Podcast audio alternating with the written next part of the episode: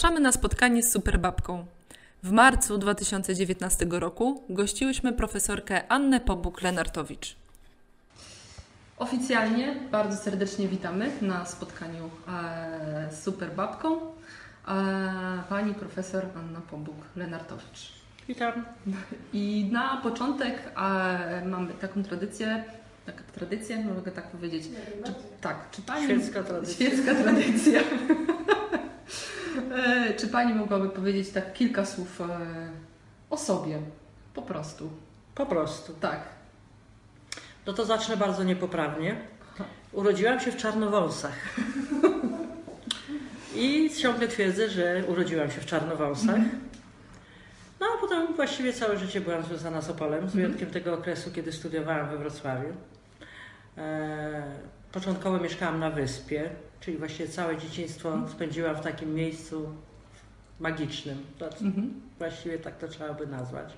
Chodziłam do szkoły, której dzisiaj już też nie ma, czyli do szkoły podstawowej numer 6, która mieś- mieściła się na ulicy Powstańców Śląskich. Tam potem funkcjonowało gimnazjum numer 6, a w tej chwili w ogóle to już zostało zlikwidowane. Mhm. Coś się tam znajduje, chyba ośrodek doskonalenia nauczycieli. Ale dopiero po latach, zupełnie niedawno, właśnie pisząc książkę o Polu, dowiedziałam się, że w tej mojej szkole numer 6 była jedna z najlepszych na Śląsku szkół dla dziewcząt.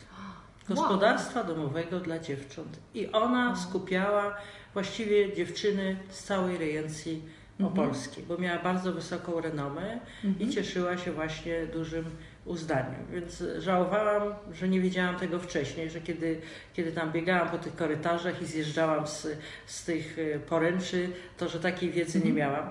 Notabene byłam tam niedawno na jakiejś konferencji.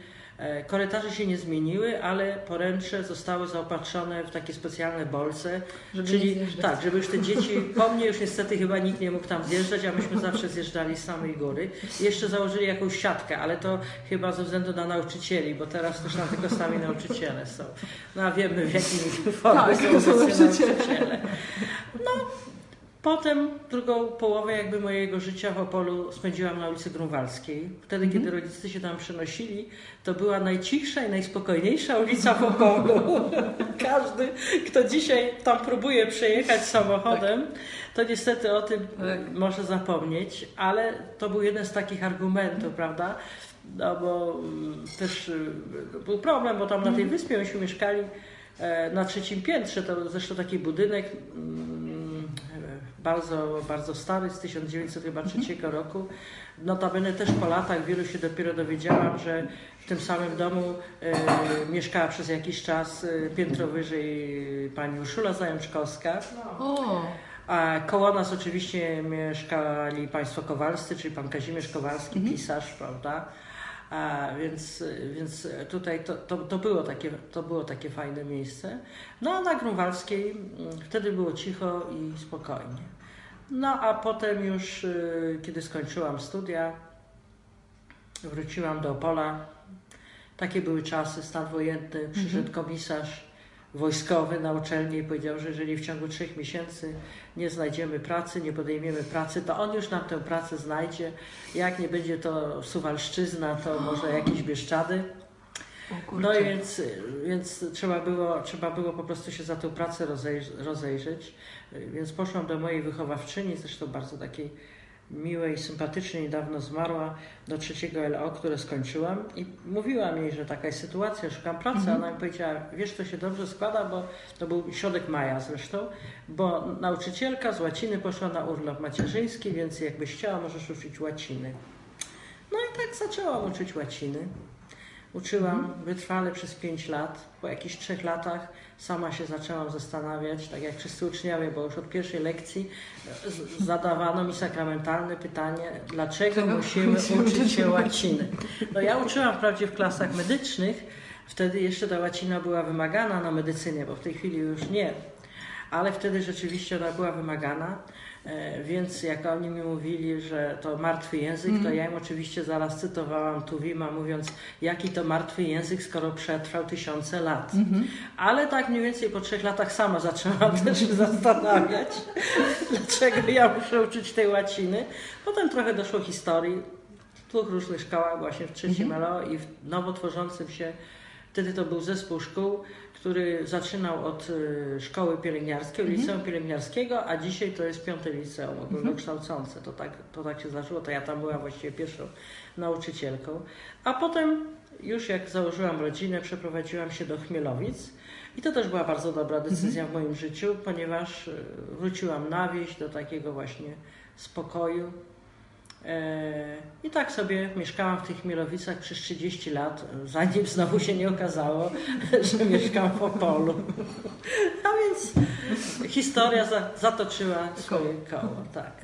Od 90 roku e, pracuję, pracowałam najpierw na Wyższej Szkole Pedagogicznej, a potem jak przekształcono ją w 94 na uniwersytet, to na uniwersytecie i tak jest do dnia dzisiejszego.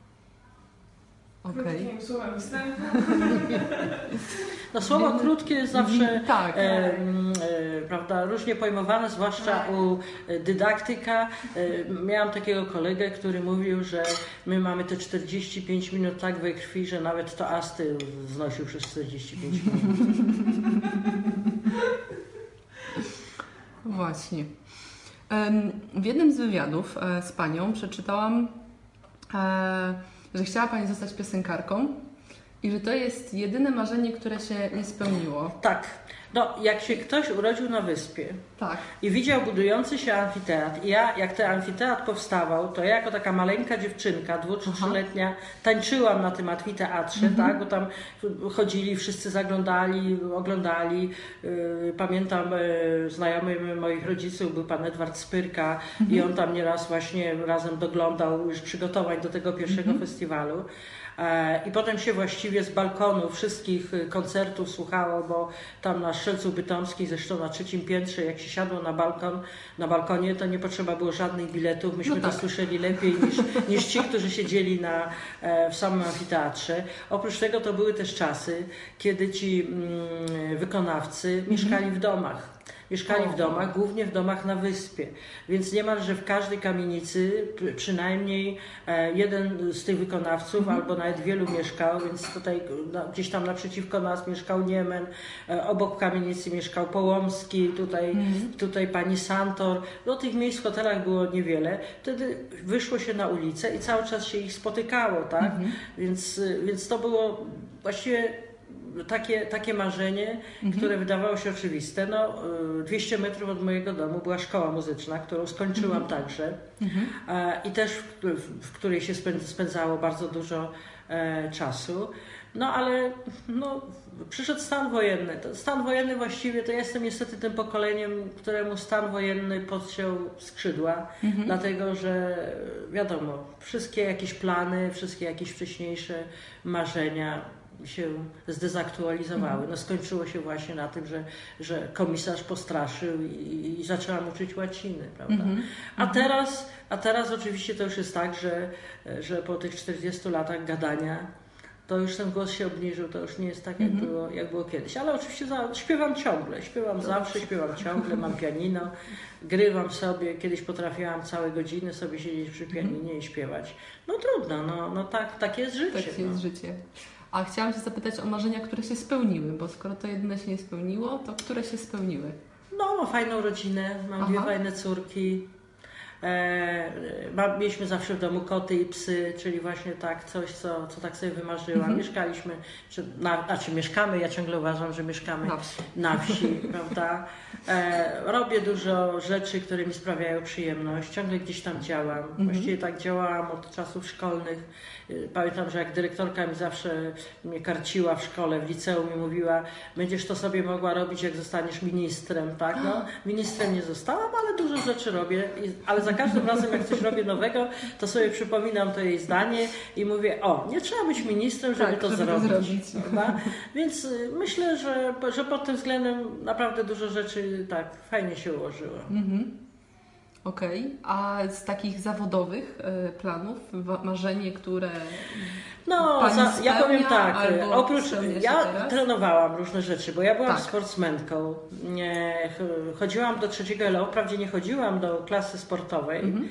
ale trenowałam lekkoatletykę też między innymi. W równoległej klasie był Janusz Czepizur, by, byli właśnie, byli właśnie mm, sportowcy, Leszek Smajdo to wtedy był w ogóle gwiazda, bo to, była, był, to był mistrz, mistrz Polski w, w skoku wzwyż, e, Rysiek Raczkowski, prawda, w Otyczce, no, no dużo dziewczyn, które też świetnie biegały, moja, moja najlepsza przyjaciółka też biegała na, na, na takich średnich dystansach, więc, więc rzeczywiście ja, ja, ja też trenowałam trenowałam tą lekkoatletykę, grałam w siatkówkę, grałam w piłkę ręczną, e, no ale mm, niestety jakaś kontuzja kolana i, i tak jak koleżanka poszła na AWF, a ja z kolei musiałam z tego e, zrezygnować. No ale myślałam, że będę sprawozdawcą sportowym, ale wiecie, e, szybciej chyba dzisiaj papież, by, kobieta by została papieżem, niż wtedy kobieta by miała być sprawozdawcą sportowym.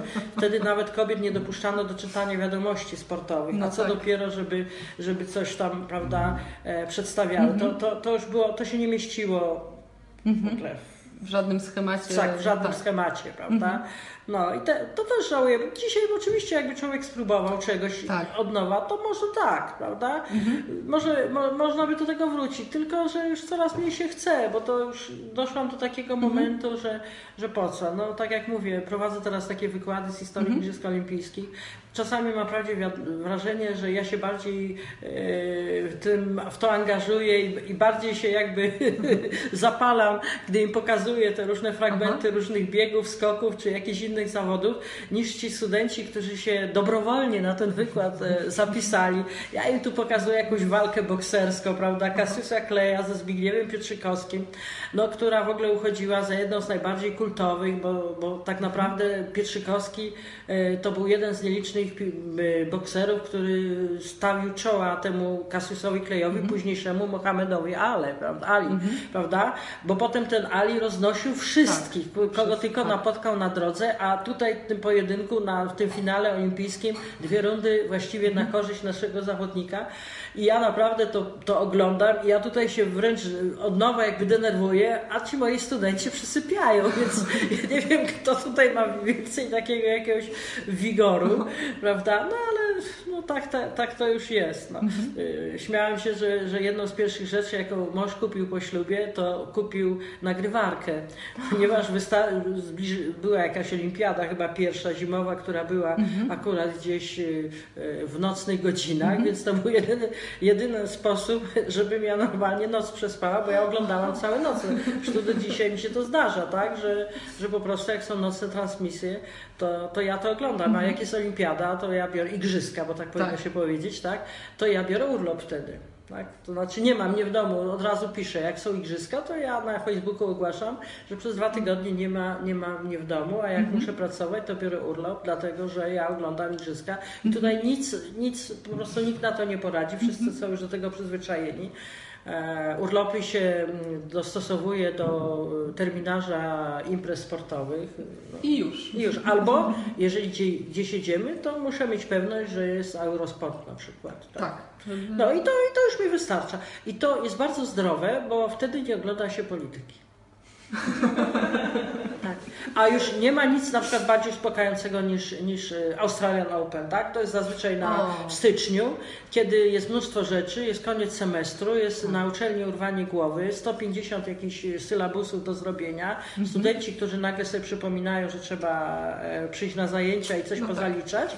I ja wtedy po prostu sobie włączam Australian Open i jestem najszczęśliwszą osobą na świecie, wyłączam się całkowicie z, Mhm. całego świata. A y, ulubiona dyscyplina sportowa, taka, to jest lekkoatletyka albo coś z lekkoatletyki? No, czy myślę tak, taki- lekka atletyka na pewno, siatkówka, bezwzględnie siatkówka. O, Takie trzy. Siatkówka, tenis i, i lekka atletyka. Ale ja generalnie oglądam wszystko, bo ja też wszystkie sporty właściwie Mm. uprawiałam, jakie tylko się dało, więc, więc tutaj y, o, na przykład y, zupełnie niedawno zafascynowałam się tym narciarstwem dowolnym, które dopiero Aha. co weszło na, na Igrzyska Olimpijskie, więc jak pierwszy raz to zobaczyłam, to nie mogłam się oderwać od telewizora, prawda? Bo, bo naprawdę to jest coś, coś fajnego, więc to mi się zaczęło spodobać. Chociaż już wiem, że już bym nigdy w życiu tego nie zrobiła, ani na snowboardzie, ani, ani na tych krótkich nar- nartach, bo już kolana nie są takie, jakby chciały. Więc. No, ale jest to, jest to na pewno coś takiego, co, co przykuwa uwagę. Ale z drugiej strony potrafię też, uwielbiam zresztą, ale to tylko w czasie igrzysk, oglądać łucznictwo. Bo to ma dużo wspólnego też ze średniowieczem, Tak, prawda? tak, są tak. też zawody w kuszy, a są w łucznictwie. Łucznictwie. A jeszcze teraz jest, są takie możliwości, że kamera potrafi to Tak. tak przybliżyć, że to Tak. wszystko widać i, to, i właśnie to napięcie, jak oni naciągają te cięciwy, jak ten łuk leci, no coś fantastycznego. Mhm. To, to jest jakby zaprzeczenie chociażby takiego narciarstwa dowolnego, ale to są, Tak. to są takie rzeczy, przy których człowiek też odpoczywa. A y, czy pani kibicuje w taki sposób, że pani podpowiada zawodnikom, co zrobić? Nie, nie, nie. Ja w czy ogóle raczej tak? y, Ja, ja staram się, ja już dawno się, znaczy mam podstawową zasadę, już się dawno wyłączyłam e, z kibicowania naszym. Aha, okej. Dla mnie, dla mnie e, mój to jest ten, który, e, który na przykład jest słabszy, prawda? Mhm. Albo który mi w jakiś sposób imponuje. Bo jakbym kibicowała naszym, to oczywiście bym się denerwowała. No prawda? właśnie. To znaczy, oczywiście, że kibicuję na przykład Zaksie, Kędzierzyn, Koźle, tak? To, to kibicuję, ale, ale z drugiej strony też się denerwuję, jak przegrywa. Nie, bardzo nie lubię, to znaczy nie lubię w ogóle piłki nożnej w polskim Mhm. wydaniu i mówiąc szczerze, mogłabym przeżyć, gdybym nie oglądała tych meczów Mhm. reprezentacji. Natomiast oglądam sobie inną piłkę, tak? Jakąś angielską czy, czy, czy hiszpańską. Mhm. A prawda? Mistrzów? Ligę Mistrzów oczywiście, tak, Ligę Mistrzów jak najbardziej. Więc, więc to, to powiedzmy sobie, lubię, lubię sport na dobrym poziomie, ale też lubię właśnie, kibicuję tym, którzy, którzy się starają, którzy widać, że są ambitni i którym zależy. I, co, I lubię także oglądać dyscypliny z udziałem kobiet, co No się właśnie. rzadko zdarza. Co się niestety rzadko zdarza i czasami nawet córka wchodzi i, i mówi tak, co ty baby oglądasz? No to, wiecie, i to jest niestety, to my same jesteśmy sobie winne. No tak. My same sobie Tak. jesteśmy winne. Bo na przykład ja teraz, e, przygotowując się do tych wykładów o tej historii Mhm. igrzysk, czytałam bardzo dużo mm, informacji, jak to się stało, dlaczego tych kobiet nie chciano do tych Mhm. igrzysk dopuścić. I wcale nie, nie, nie były to argumenty takie, które by nas przekonały, prawda, Mhm. że to jest mało kobiece, albo że to zagraża jej podstawowej roli, jaką jest macierzyństwo, prawda, albo że to jest dla nich za ciężkie, za trudne, bo wiadomo, że te pierwsze dyscypliny, w których te kobiety Mhm. miały brać udział, to nie były to podnoszenie ciężarów czy boks, tak jak my to teraz obserwujemy, czy Tak. zapasy, czy jakieś inne straszne rzeczy, prawda, których ja też czasami Mhm. nie rozumiem. Na, znaczy jakby nie rozumiem, dlaczego kobiety to robią. Natomiast to, były, to był tenis, e, to było jeździectwo, Mhm. e, czyli taki sport dla panien z dobrego domu. E, czy to był jakiś rodzaj lekkoatletyki, ale tylko na krótkich biegach, Mhm. prawda? Ale główny argument był taki, że y, kobiecy sport nikogo nie interesuje. Że po prostu występy kobiet nie są tak atrakcyjne jak mężczyzn, w związku z tym nie przyprowadzą publiczności. Jak nie będzie publiczności, no to wiadomo, już nie będzie wszystkich innych tam skutków. No tak. I to, I to mniej więcej do dzisiaj jest, Tak, prawda? tak, że chętniej ludzie chodzą na siatkówkę mężczyzn niż na siatkówkę Tak. kobiet, prawda? W telewizji oglądają, nie wiem, piłkę ręczną mężczyzn, a nie piłkę ręczną Kobiet. kobiet. Ja pamiętam, byłam na, na, na kwerendzie w Niemczech i jak wieczorem wracałam z tego archiwum, to akurat w, w, w telewizji transmitowali chyba jakieś Mistrzostwa Europy w piłce nożnej kobiet. Cały dzień to transmitowali i tam były tłumy ludzi. A w Polsce chyba nawet nie było informacji, że one się odbywają. Mhm. No, Nawet to jest ta wiem, różnica. Tak, no, w sumie to ja nawet nie wiem, czy jest y, narodowa drużyna.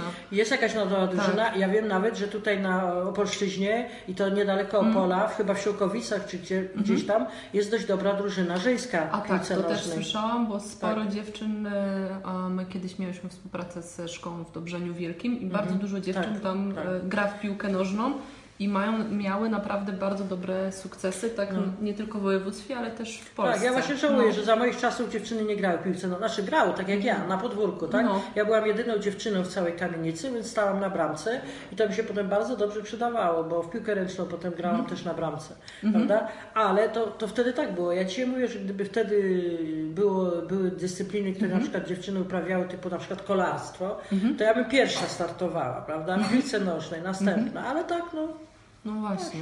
a to się jeszcze Jeszcze się rozwinie. Tak. Dobra. Oby. No, postaramy Znaczy, ja się. jestem trochę pesymistyczna, bo jakby ten sport kobiecy, tak jak już Pani Profesor wspomniała, Mhm. to nie jest coś nowego, tak? Że kobiety reprezentują mm, czy swoje kraje, czy ligi e, od 10 lat. Miało miejsce już o wiele, wiele wcześniej. Ja sama się dowiedziałam całkiem niedawno, że Polki zajęły całkiem niezłe miejsce na mistrzostwach w skokach narciarskich. No, pomyślałam sobie, no tak, no nie wpadłam na to, że kobiety też skaczą w skokach, znaczy tak żyła, Mhm. jak stoch i reszta. I, a przecież masa jest takich właśnie kobiet, sportsmenek, które zajmują niesamowite osiągnięcia. Nie wiem, czy ostatnio, ale to może Pani Profesor mi poprawić, kobieta zdobyła złotą piłkę, tak? W piłce nożnej. Tak. Znaczy jest Tak. złota piłka dla kobiet i Dla dla kobiet, mężczyzn. tak. Tak, Tak, tak, dla kobiet tak. i dla mężczyzn. Mhm. A z tymi skokami narciarskimi oczywiście to też tak było, że od 2012 roku rozgrywane są Mistrzostwa Świata. Mhm. Były już na dwóch igrzyskach zimowych te skoki i myśmy w ogóle nie wystawiali reprezentacji. W tym czasie inwestowało się i to wcale nie małe Mhm. pieniądze, bo przecież wiadomo, że sukcesy e, Małysza, a potem Stocha i innych przy, przynosiły jednak dość e, duże zyski i dość dużą liczbę sponsorów. I w ogóle nikt nie zainwestował, prawda? Mhm. Nikt nie zainwestował w ten y, sport kobiecy, czy właściwie dziewczęcy, bo to są takie dziewczyny, Mhm. no bo tam waga się też liczy, prawda? I dopiero teraz y, na tych mistrzostwach udało się po raz pierwszy w tej, w tej mieszanej drużynie wystąpić, ale to też wynika z tego, że na najbliższych igrzyskach okaże, okaże się, że tych konkurencji typowo męskich, na przykład w skokach, będzie o wiele mniej. Będzie to rozdzielone, będzie bardziej nacisk położony na to, żeby były też te kobiece konkurencje i teraz jak, jak się nagle okazuje, że nie można już tam, nie wiem, czterech medali na przykład y, mężczyzna nie może zdobyć, tylko może zdobyć na przykład tylko dwa i jakieś drużynowo, a resztę to trzeba albo w mieszanych grupach albo coś, no to oni w tej chwili zaczynają na gwałt szukać zawodniczek i, i coś z tym zrobić. Tak? Mhm. Czyli takie decyzje odgórne co do kształtu e, Tak. igrzysk wymuszają Tak, później na tak, państwa. myślę, że tak. tak. Mhm. No to to jest jakaś, e, to jest jakaś droga, tylko żeby też za, za tym poszli kibice i kibicki i też żeby właśnie zaczęli oglądać, No, e, no. mówić, e, a naciskać na sponsorów, żeby, żeby, żeby zainwestowali, żeby ten a, sport się po prostu dziewczynom, kobietom opłacał, bo to też jest inna, inna historia, No. tak, zarobki. Pierwsze medale na olimpiadzie w sportach No zespołowych zdobyły siatkarki. Tak, w Rzymie i w Tokio w 60-64 roku. One w ogóle jako pierwsze pojechały na olimpiadę i od razu zdobyły dwa medale, prawda? My pamiętamy o sukcesach siatkarzy, oczywiście to złoto to był Oczywiście. wielki sukces, ale to wszystko torowały drogę siatkarki. Tak samo piłkarki ręczne, tak samo koszykarki, prawda? Mhm. Kiedy y, kobiety pierwszy raz y, wzięły udział w y, igrzyskach? W 1900 roku. W 1900. Trochę przez przypadek. Czyli to były chyba już to były To były drugie. drugie. Tak, to trochę przez przypadek, dlatego że to były te igrzyska w Paryżu. One odbywały się przez wiele miesięcy, właściwie takie były doklejone do wystawy światowej w Paryżu. E, I e, wszystkie jakieś takie eventy sportowe, które normalnie się w Paryżu odbywały, to od razu pod szyldem tych igrzysk olimpijskich e, się odbywały. Tam Pierre de Coubertin był z tego bardzo niezadowolony, zresztą potem był bardzo rozgoryczony, że tak się wszystko potoczyło. I między innymi e, był coroczny turniej kobiet w tenisa. Aha. I oni też to podłączyli pod igrzyska. E, I rozdano im medale, a dopiero tam chyba rok później się ktoś zorientował i powiedzieli, nie, no przecież kobiety nie mogą startować, więc, więc niby je wy, wykreślono je z, z tych klasyfikacji. Ale w 1904 znowu był tenis, prawda? Więc właściwie tenis jest dziecko i takie e, pierwsze konkurencje lekkoatletyczne. To, to, ale właściwie już od 1900 roku można tak powiedzieć. Tak. Od 1900. Że zadebiutowały. Tak, czyli od prawie 120 lat jesteśmy tak. w sporcie obecne. Okej. E, Ja wrócę trochę do tego, e, czym Pani się zajmuje na co dzień. E, Taką, ja uczyłam się też e, łaciny w liceum, bo chodziłam do klasy humanistycznej. Nie mam pojęcia, dlaczego mieliśmy łacinę w klasie humanistycznej, ale pamiętam jedno, e, jedno z, jeden z cytatów. Historia magistra vitae. Nie wiem, czy dobrze tam wymawiam, ale tak, czyli historia jest nauczycielką e, życia. I e, mam takie pytanie, co w, w historii, albo w tym, czym, czym Pani się zajmuje, czy w historii, historią, e, co Panią najbardziej fascynuje, pociąga, co sprawia, że tak po prostu Pani się zapala, że o, to jest to. To tu jest kilka elementów, Mhm. prawda? E, bo e, jeden jest jakby związany z moją pracą naukową Mhm. i to jest poszukiwanie. Mhm. To jest po prostu poszukiwanie. Ja zawsze przyrównuję pracę y, historyka, naukowca do pracy detektywa. O, To jest, to jest po prostu tak, że mamy y, ułamek jakiś śladu, szcząt, szczątek czegoś i staramy się, albo jeden kawałek puzli i staramy się odtworzyć całość. Stąd jednym z moich ulubionych seriali są oczywiście wszystkie te seriale CSI. Tak. Jak w ogóle roz, rozpoczęto emisję tych seriali, to oglądałam to nagminnie, ponieważ to jest właśnie praca historyka. Aha. Tak jak oni tam za pomocą tych różnych sposobów starają się odtworzyć jakieś wydarzenie, to dokładnie my robimy jako historycy to samo, prawda? Czyli za pomocą jakichś tam tylko e, niewielkich wskazówek staramy się od, stworzyć jakąś jedną całość. I to jest oczywiście najbardziej ciekawe. Czasami to zajmuje lata. To znaczy, ja już, ja jak byłam na pierwszym roku studiów, to oczywiście sobie obiecała, obiecywałam, że znajdę, nie wiem, metrykę chrztu Mieszka, tak? No bo nie wiemy dokładnie, kiedy i gdzie Mieszko się ochrzcił, a więc, więc na pewno jak, jak słyszałam o tym na zajęciach, e, to myślałam sobie, ale ja to na pewno ustalę, prawda? Ja to na pewno ustalę. No, już po latach mm, nawet niewielu zrozumiałam, że, że metryki chrztu to na pewno nie znajdę, ale to nie znaczy, że nie ma mnóstwo innych rzeczy, które można, które można odkryć. I jeżeli cokolwiek uda się coś nowego znaleźć, to to już jest wielka satysfakcja. Więc y, y, to, jest, to jest dla mnie najfajniejsze, ale do tego też tak, trzeba mieć dużo cierpliwości. Trzeba się nie zrażać niepowodzeniami, prawda? Y, Czasami mm, zajmuje to 3 lata, czasami to 5 lat zajmuje. Trzeba wiele rzeczy, mm, w wielu rzeczach pogrzebać, w wiele miejsc pojechać, posiedzieć nad dokumentami. Czasami można całe kartony dokumentów w archiwach przerzucić i nic się nie znajdzie, a nagle na ostatniej kartce, prawda, ostatniego dnia znajdzie się coś, co jakby otwiera zupełnie nowe e, drzwi, nowe okna, nowe, nowe możliwości. Więc, więc to jest naprawdę coś fajnego. Ja pamiętam, że swego czasu szukałam dokumentów po opolskich Dominikanach. Ci Dominikanie się tu dokładnie w tym miejscu znajdowali, czyli na górce. No i nagle się okazało, że w całej Polsce nie ma po nich ani jednego dokumentu. W Opolu nie ma nic. We Wrocławiu przed wojną były dwa dokumenty takie z, 17, z XVIII wieku, ale też w czasie wojny zaginęły. W Krakowie nie ma nic, no po prostu nie ma nic. No i mówię, to jest niemożliwe, tak? No jak to jest możliwe, że, żeby konwent, ludzie, którzy tu funkcjonowali przez, y, przez y, 600 lat, Tak. żeby nie pozostawili po sobie żadnego śladu. Więc gdzieś tam przeczytałam w tej pierwszej hi- historii Opola i Dzikowskiego z XIX wieku, że oni te dokumenty przekazali na zamek do Pruszkowa, do hrabiego Pruszkowskiego, bo, ponieważ y, była wojna, tam Szwedzi i tak dalej, wiadomo. E, No więc zaczęłam szukać biblioteki i archiwum pruszkowskich. E, okazało się, że tamten ostatni Pruszkowski tam, prawda, zginął w pojedynku. E, cały, cały majątek przeszedł w ręce e, panny Pruszkowskiej, która była wydana za hrabiego Dietrichsteina. E, pojechałam do Wiednia, szukałam w Wiedniu, ponieważ oni się przeprowadzili do Wiednia. W Wiedniu nic nie znalazłam. No a potem się okazało, że to wszystko było w Brnie.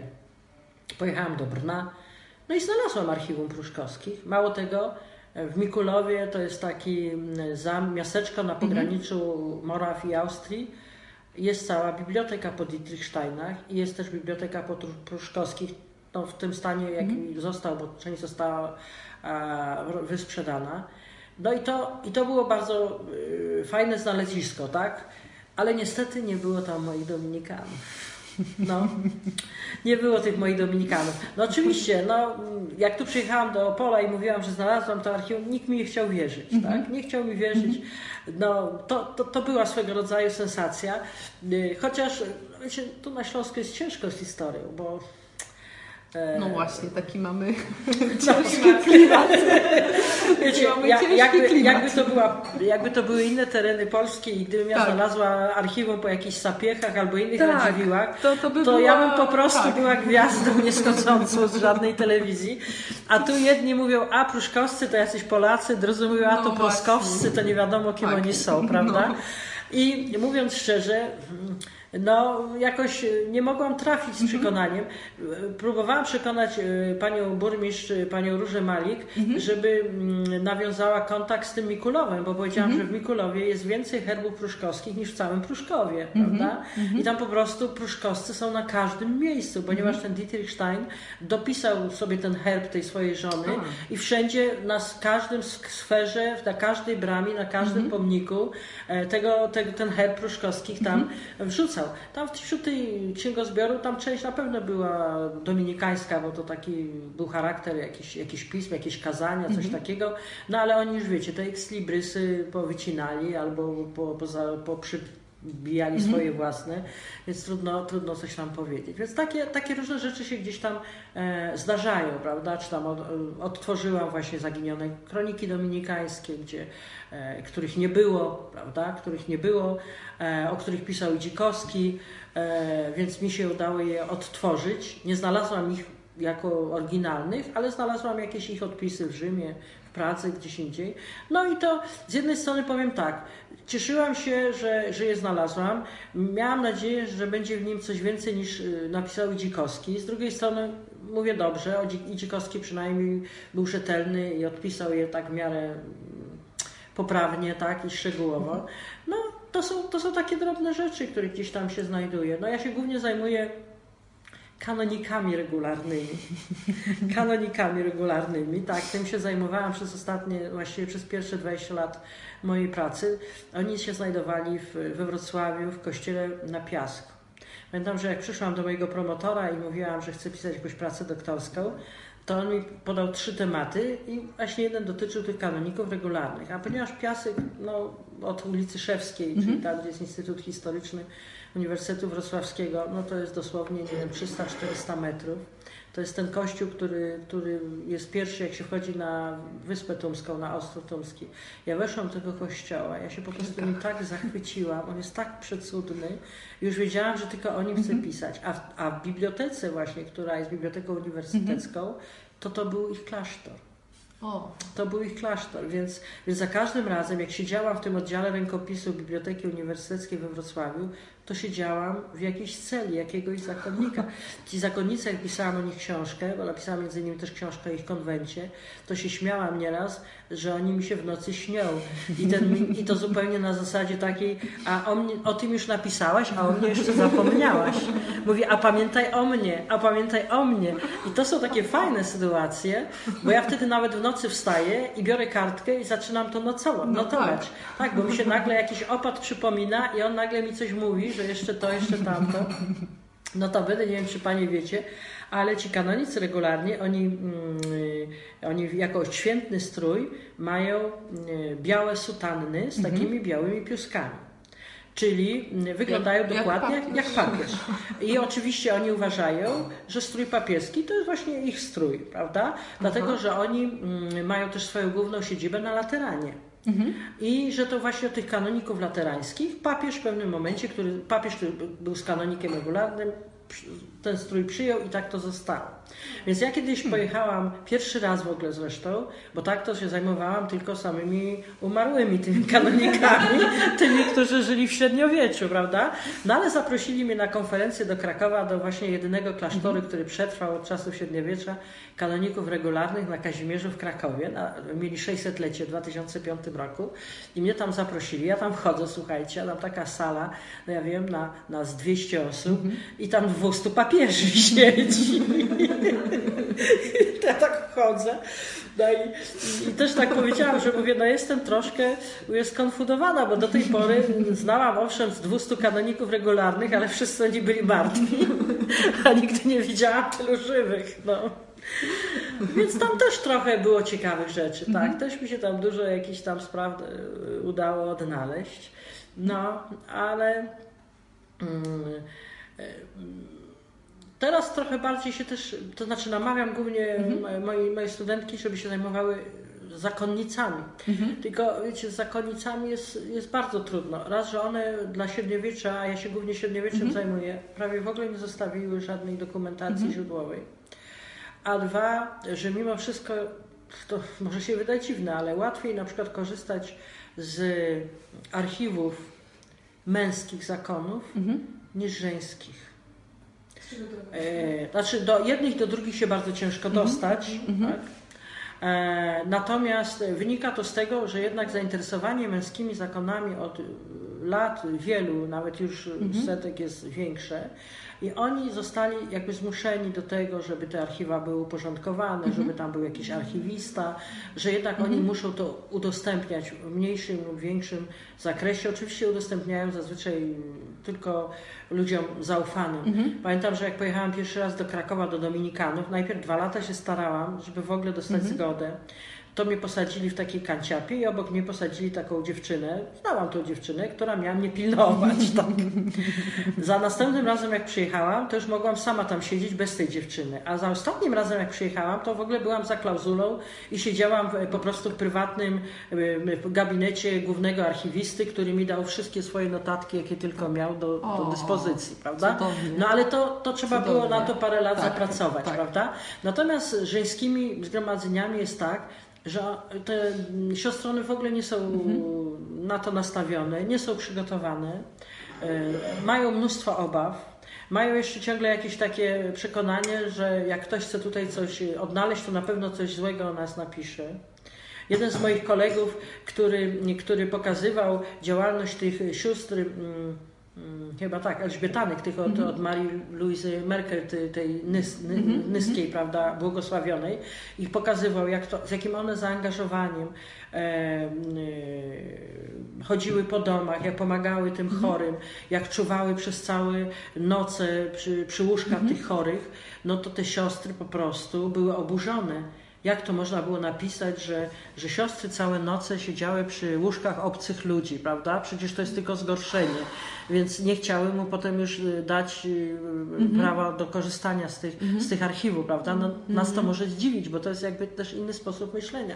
Tak. Byłam na, takim, na takiej konferencji wielkiej w Poznaniu, gdzie y, biskup y, poznański zaprosił y, przedstawicielki, właśnie, właśnie archiwistki, nie, wiem czy to były Mhm. większość archiwistki, ale chyba stu różnych domów zakonnych, żeby po prostu takie warsztaty dla nich Mhm. przeprowadzić, Mhm. e, jak należy prowadzić archiwum zakonne Mhm. i jak udostępniać te archiwa zakonne, ponieważ tam diecezja poznańska się szykowała do e, napisania wielotomowej historii prawda, Mhm. tej diecezji poznańskiej. I ja tam też między innymi byłam z takim wykładem, Mhm. gdzie mówiłam, jak w ogóle można badać tę historię Kościoła, historię zakonów. No ja dawałam przykład męski, kolega właśnie ten od Mhm. Elżbietanek o żeńskich mówił. To te siostry były oburzone w ogóle. One tam jakby za karę siedziały. No ja nie Mhm. chcę w żaden sposób y, generalizować, Mhm. bo oczywiście Mhm. jest bardzo dużo takich, y, takich y, konwentów, gdzie tam chętnie przyjmują. Natomiast one w ogóle były oburzone, że po pierwsze nikim się nie będzie wtrącać to, co one mają Mhm. robić, a po drugie to na pewno jest jakiś podstęp i ktoś tam chce coś krytycznego o nich, o nich powiedzieć. Tam wystarczy często w zakonie, że zmieni się siostra, która ma klucz od, od szafy do archiwum Mhm. i koniec. I nie ma dostępu. Nie ma, nie ma. I na przykład miałam takie sytuacje, że, że dziewczyny zaczynały pisać prace jakieś magisterskie Mhm. i na początku było wszystko fajnie, zrobiły Mhm. na przykład trzy czwarte kwerendy, zostawała im jakaś Mhm. końcówka, siostra się zmieniła, bo, bo oddelegowano ją na inną placówkę i już nie mogły tego dokończyć. No Mhm. więc to tak, to tak wygląda. I stąd na przykład te badania nad kobietami są, są tak jakby bardzo Mhm. zaniedbane w stosunku do mężczyzn. Mhm. No bo też, y, zwłaszcza w czasach średniowiecza, a, no to zakony to były no, jed- jedne z niewielu miejsc, gdzie ta historia kobiet była spisywana w jakiś sposób. Tak. Tak, ale było też jedne z niewielu miejsc, gdzie kobieta mogła się samorealizować. Tak. No właśnie. Jakkolwiek by to dziwnie nie zabrzmiało, prawda? Przecież jeżeli ktoś chciał się kształcić, jeżeli Mhm. kobieta chciała e, mieć jakieś ambicje, prawda, żeby się wykształcić, no to szła do klasztoru. E, notabene ja zawsze, ja zawsze to mówię mm, moim studentom, e, mówię im o tym, że chrześcijaństwo dało kobietom wolność wyboru. Ta wolność wyboru, no czyli właściwie to, o co dzisiaj wszystkie feministki walczą, Tak. prawda? Walczą o wolność wyboru. Tak. Ja mówię, ta wolność wyboru polegała na tym, i to też myślę, że idealnie się zgadza Mhm. z poglądami feministek, że dziewczyna nagle nie musiała wychodzić sama. Mhm. Bo w starożytności było tak, że kobieta właściwie była własnością najpierw ojca, Mhm. a potem Męża. Mhm. W starożytnym Rzymie ona nawet nie miała często własnego imienia. Ona dostawała imię e, po ojcu. Tak? Mhm. Ojciec był Tullius, ona była Tulia. Tak? Ojciec Mhm. był Julius, ona była Julia. Mhm. I tutaj właściwie nie miała żadnych praw. Mhm. Natomiast rzeczywiście chrześcijaństwo dało tę możliwość wyboru. Ale oczywiście zaraz dodaję, że tym wyborem na przykład był klasztor. Mhm. I tutaj już wtedy rozlega się cały śmiech na sali, Mhm. prawda? Mhm. Ale to już był jakiś wybór Mhm. prawda? To już był jakiś wybór. Proszę popatrzeć na pierwsze święte męczennice, tą słynną Cecylię, Barbarę, Agatę, Łucję. One wszystkie e, poniosły śmierć bardzo często z rąk swoich najbliższych, czyli ojca lub męża, właśnie dlatego, że nie chciały się podporządkować tym decyzjom, tak? Ty- Czyli, czyli chciały żyć po swojemu. I wolały oddać życie, niż się pogodzić właśnie z, z taką sytuacją, któ- która była.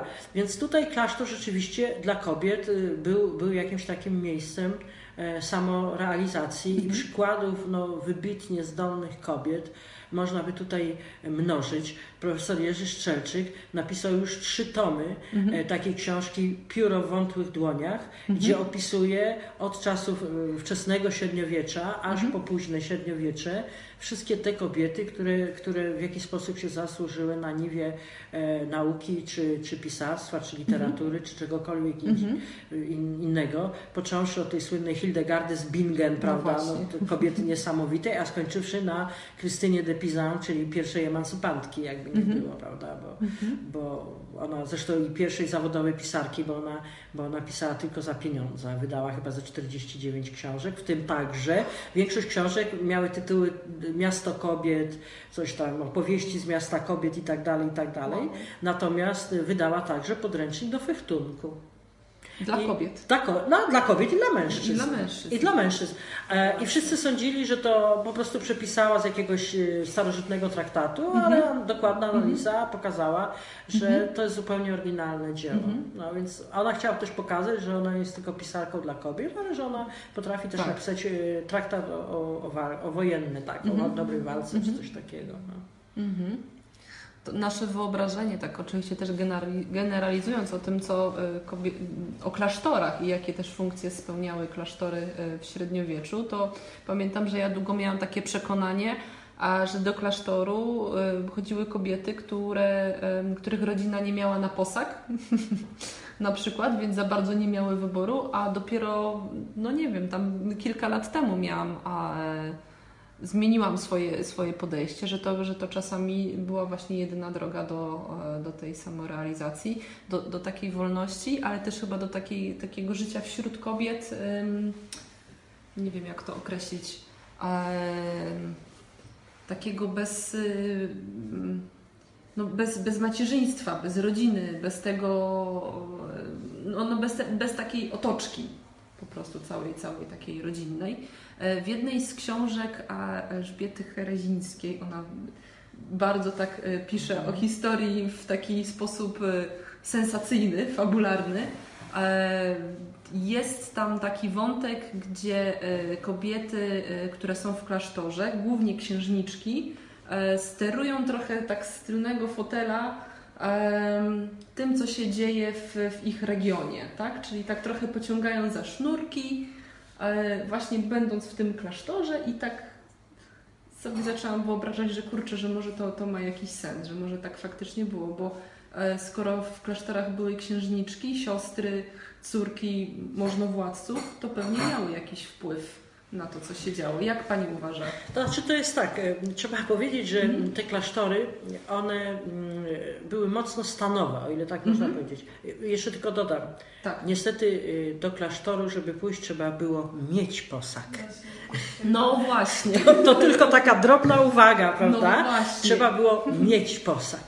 E, mm, Czyli więc- wszędzie ten posag potrzebny. Tak, tak, chociaż czasami mógł być on mniejszy niż y, posag y, jako wiano y, przy, przy zamążpójściu. Natomiast y, rzeczywiście było tak, że jeżeli do danego klasztoru, do danej wspólnoty e, od samego początku wstępowały księżniczki, to raczej y, nie wstępowały już tam kobiety z niższych stanów. Oczywiście, jak w pewnym momencie tych księżniczek zaczynało brakować, no to wstępowały panie z takiej wysokiej arystokracji.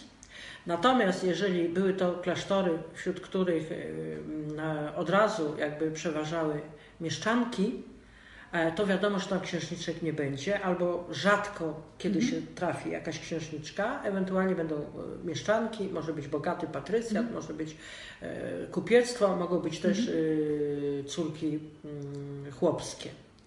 Więc tutaj była ta e, różnica. E, Oczywiście takim najbardziej arystokratycznym i najbardziej książęcym klasztorem na Śląsku była Trzebnica, Mhm. ale to głównie dlatego, że no, yy, założy, założona została przez późniejszą świętą Jadwigę i mm, po takiej wielkiej tragedii, tra, tragedii, którą przeżyła jej córka Gertruda, także i ona wstąpiła do tego klasztoru. O tyle, że matka właśnie nie przyjęła nigdy habitu, tylko żyła w tym klasztorze, ale to też jest bardzo ciekawe. Ona nie przyjęła habitu, dlatego że e, w momencie, gdyby rzeczywiście została zakonnicą, musiałaby się całkowicie wyzbyć swoich bogactw. A Jadwiga była znana z bardzo szerokiej działalności charytatywnej i ona uważała, że te pieniądze, które ma, właśnie może przeznaczyć na systematyczną działalność e, taką społeczną. Ona, ona tworzyła i te sierocińce, i leprozoria, i domy samotnej matki, i szpitale, i, i pomagała, i takie kuchnie obwoźne robiła. Także ona wiedziała, że ten majątek jest nieznacznie potrzebny, a jak ona z niego zrezygnuje, to właściwie mm, korzyść społeczna będzie mniejsza. Natomiast e, ta Gertruda ona była dość, dość nieszczęśliwa, dlatego że ona została zaręczona z, ze swoim a, dzisiaj zapomniałam imienia, bo to już taka pora, tak? Ale niestety y, czekała na dopełnienie tego małżeństwa, tak? Bo y, w średniowieczu było tak, że dziewczynka, e, e, czy w ogóle chłopiec z dziewczynką mogli już zawrzeć małżeństwo, kiedy ukończyli 7 lat. To był tak zwany wiek sprawny do małżeństwa, ale to i tak był postęp, bo jak pamiętacie pewnie z różnych film, czy z jakichś filmów albo książek, e, zaręczano już nawet dzieci w kołyskach Tak. albo nawet dzieci nie- nienarodzone. Ponieważ no, Kościół jednak stał zawsze na stanowisku, że małżeństwo jest to dobrowolna wola dwóch u, prawda, małżonków, więc uznano, że wiek 7 lat to już jest ten wiek, kiedy dziecko może w miarę samodzielnie określić to, co go chce. No to się dzisiaj też zgadza, prawda? Bo też ciągle Tak. uważamy, że ten wiek 7 lat to jest ten wiek, gdzie dziecko może iść do szkoły, zaczynać samodzielnie jakoś funkcjonować. Natomiast, żeby małżeństwo było e, dopełnione, tak? czyli jak to się paskudnie mówi, skonsumowane w prawie, bo niestety to prawnicze jest określenie, to dziewczynka musiała skończyć lat 12, a chłopiec lat 14. No bo zdawano sobie sprawę z tej różnicy jakby dojrzewania pomiędzy dziewczynką a chłopcem. Więc ta Gertruda, ona już była jakby zaręczona z tym, że to zaręczenie to, to było traktowane jako małżeństwo, bo przecież mogły być też białe małżeństwa, prawda? E, Ale w międzyczasie ten jej przyszły małżonek czekał, aż ona skończy te 12 lat, ale wdał się w jakąś awanturę polityczną i zabił ówczesnego króla Niemiec.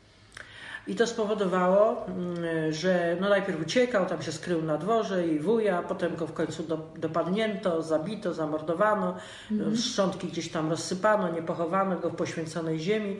Więc ta Gertruda z jednej strony jakby tak z rozpaczy, z drugiej, żeby, żeby w jakiś sposób odpokutować czyny tego męża, wstąpiła chcąc nie chcąc do tego klasztoru w Trzebnicy. I ona właściwie zapoczątkowała tę linię księżnych, księżniczek, które były ksieniami, czyli opatkami, czyli zwierzchni, zwierzchni, zwierzchniczkami tych, tych wspólnot. I potem już się jakby utarło, że w tej Trzebnicy księcią może być tylko księżniczka. I rzeczywiście najwięcej tych rodów, oczywiście tych linii piastowskich, śląskich, wysyłało te córki do e, Trzebnicy. Czasami był taki problem, że było tych księżniczek kilkanaście. Tak?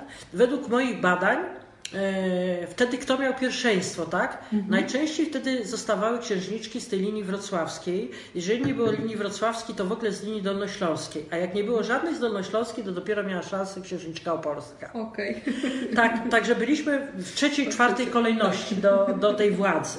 Więc one nawet nie z tylnego siedzenia, ale całkiem z przedniego siedzenia kierowały tym klasztorem. No Gertruda wydała, pozostawiła po sobie kilkadziesiąt dokumentów, chyba około 80 dokumentów sama Gertruda wydała, rządząc tym klasztorem około 30 lat.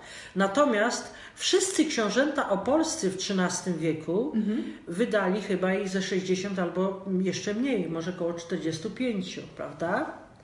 Wow. Więc, więc to pokazuje, to pokazuje jej aktywność.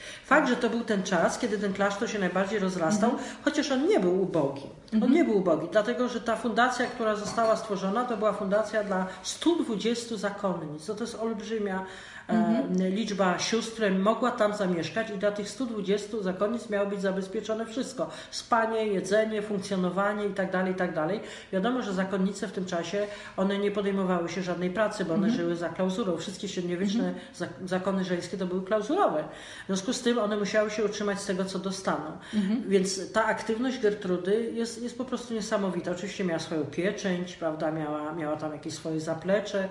No i potem, i potem przyszły też y, te inne księżniczki, też między innymi też księżniczka opolska, o niej pisze, Tak, prawda, ta tak. Anna, która też w takim czasie trudnym, w czasie husyckim e, rządziła tym klasztorem.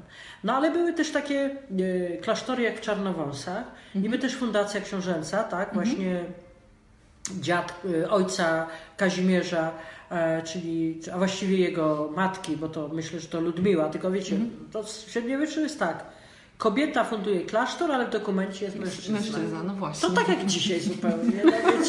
No, bo to, bo to tak wygląda, tak? Ale powiedzmy sobie, że to nawet nie dotyczyło kobiet. Notariusz książęcy Henryka Br- Brodatego, Mikołaj, fundował klasztor sam za swoje własne pieniądze i po pierwsze w dokumencie musiał napisać, że funduje Henryk Brodaty, a po drugie na cześć księcia nazwać go Henrykowem. Prawda? A swoją własną kasę wyłożył. No ale, to, czyli widać, że to nie dotyczyło tylko kobiet. Natomiast rzeczywiście tutaj było tak, że Ludmiła, y, no według mnie na 99%, prawda, sprowadziła te Norbertanki z Czech, z Moraw, możliwe, że z Moraw, a potem je przyniesiono tutaj do Czarnowąs. No i przyniesiono je dlatego, że najstarsza córka Wioli i Kazimierza, czyli ta Winczysława, tam wstąpiła do tego klasztoru. Ale potem się okazało, właściwie nie wiadomo dlaczego, czy dlatego, że nie było tyle księżniczek opolskich, czy dlatego, że potem zaczęły masowo do tego klasztoru wstępować e, dziewczyny niższego stanu, żadna już inna księżniczka do tej wspólnoty e, nie wstąpiła, prawda? I też, I też już potem książęta opolscy się mało tą wspólnotą interesowali. Więc mimo, mimo tego, że to prawdopodobnie miała być nekropolia, bo tam, tam jest pewnie pochowany i Kazimierz i Wiola tych czarnowąsach, ale jeszcze ciągle tego nie znaleźliśmy. Były takie, był taki moment, prawda? Nawet Tak. już był georadar, Tak. nawet, nawet obiecywano, że, że jak czarnowąscy znajdą się w granicach Opola, to na pewno e, będą pieniądze na przeprowadzenie tych badań, no ale 800-lecie minęło i, i ciągle I nie nie, ma. wiemy. Tak, ciągle Tak, nie wiemy. nie wiadomo, No. gdzie są pochowani. Em, tak się teraz zastanawiam, bo w, e, mówiła Pani wcześniej, że mm, praca e, taka mm, badawcza, e, tak, mm, praca historyka, to jest trochę taka praca detektywa. E, w jakich e, dokumentach znajduje się historie kobiet, kobiet w średniowieczu? Gdzie one są zapisane? Bo to no właśnie, bo o nich wiemy nie- niesamowicie mało i jak są przedstawiane, to jako córki, żony. My generalnie mamy, my dla średniowiecza mamy jakby dwa, dwa rodzaje takich, czy dwa typy takich źródeł. Źródła narracyjne, one się nazywają fachowo historiograficzne, czyli takie źródła, które piszą o historii, to są na przykład kroniki, to są roczniki czy żywoty świętych i źródła dyplomatyczne, czyli dokumenty. Dokumenty z typu e, sprzedaży, kupna, zamiany, testamenty, wszystkie takie akty prawne. I paradoksalnie najwięcej informacji o kobietach jest w tych źródłach dyplomatycznych. I może właśnie dlatego nasza wiedza, na przykład w Polsce, jest tak mała ciągle o kobietach w średniowieczu, że historycy, badacze skupiali się głównie na tych źródłach narracyjnych, czyli czytali taką kronikę Tak. anonima zwanego Galem, Tak, tak, albo tak. mistrza Wincentego Kadłubka. I tam oczywiście kobiet nie ma, prawda? E, U anonima pięć kobiet jest wymienionych, pięć kobiet. Na E, przestrzeni ilu lat? e, Na przestrzeni, no od y, legendarnych dziejów Polski, Tak, tak. aż po 1113 rok. Ale ja zaraz powiem, może tylko cztery, ale zaraz powiem, jakie to są kobiety. Okej. To jest tak. Rzepicha, która nie wie, rzepka czy rzepicha, tak? On ją rzepką nazywa, tak? Aha. Która wiadomo jest postacią legendarną. Aha. E, to jest y, mm, Judyta, no widzicie, nawet chyba mniej tych kobiet. To jest Judyta, to jest matka Bolesława Krzywoustego, e, która musiała być wymieniona, bo, bo, bo właśnie jest matką głównego bohatera. I co? I wiecie, że trzecia jeszcze powinna jakaś jest. Nie wiem, czy jest wymieniona Rycheza, bo być może nie jest nawet Rycheza wymieniona. Prawda? Żona- żona Mieszka II. Y, Pisze coś o niej, ale nie pamiętam, czy wymienia jej imię. Tak? Nie jest z imienia wymieniona Dobrawa. Nie, nie ma. Pojął kobietę i tak dalej. Zresztą jak, jak, jak są jakieś informacje o małżeństwach, to pojął księżniczkę albo jakąś tam inną z kraju takiego czy innego, prawda? O kurczę. Czyli, czyli w ogóle kobiet nie. Mało tego, Gal wyraźnie pisze, że e, tych książąt rodzili książęta, rodzili mężczyźni. I genuit, dokładnie jest takie słowo łacińskie. I zrodził e, Mieszko Bolesława. I Bolesław zrodził Kazimierza. No. Więc, więc po prostu mu było właściwie, właściwie do, do, do XIII wieku okazuje się, że Polska się mogła obyć bez kobiet. Tak. I teraz, jeżeli ktoś bazuje na takim anonimie, no to tam nie ma No, kobiet. nie ma. Z kolei mistrz Wincenty, e, mistrz Wincenty już trochę więcej tych kobiet wymienia, bo tam też trochę jest podań, jakichś tam innych rzeczy. Ale z kolei mistrz Wincenty kreuje nam taki wizerunek femme fatale, to znaczy Agnieszki, tej żony Władysława II Wygnańca, e, którą obwinia za wszystkie nieszczęścia tego świata. I, i którą, którą rzeczywiście jedyną kobietę, o której, na której się skupia i którą tam bardziej charakteryzuje, no ale rzeczywiście charakteryzuje jako taką e, na, na, najgorszą ze wszystkich możliwych kobiet. rodem. Tak, i która oczywiście miesza się do polityki. No to już największe zło, jakie mogła zrobić, bo, bo gdyby jeszcze tam zajmowała się innymi sprawami, ale nie politycznymi, to może by do tego nieszczęścia nie, e, nie doszło, prawda? Natomiast, e, natomiast ona jeszcze tutaj się mieszała do polityki. To oczywiście mogło wynikać z tego, że Piotr Wosto... e, Boże, Mistrz Wincenty był spokrewniony z rodem Piotra Wostowica, a Piotr Wostowic właśnie przez tą nieszczęsną Agnieszkę został oślepiony, pozbawiony majątku i, i spotkała go ta klęska polity, polityczna, bo my wiemy, że, że to jest taka legenda, którą zresztą też opisuje Wincenty Kadłubek, że, że gdzieś tam na polowaniu zgubił się ten Piotr Wostowic ze swoim, ze swoim siostrzeńcem, księciem Władysławem II. Siedzieli przy tym ognisku i i na to, i na, i na to e, książę mówi do, do Piotra, mówi, słuchaj, my tu siedzimy przy tym ognisku, a co ta twoja żona z tym opatem od świętego Wincentego teraz wyprawia?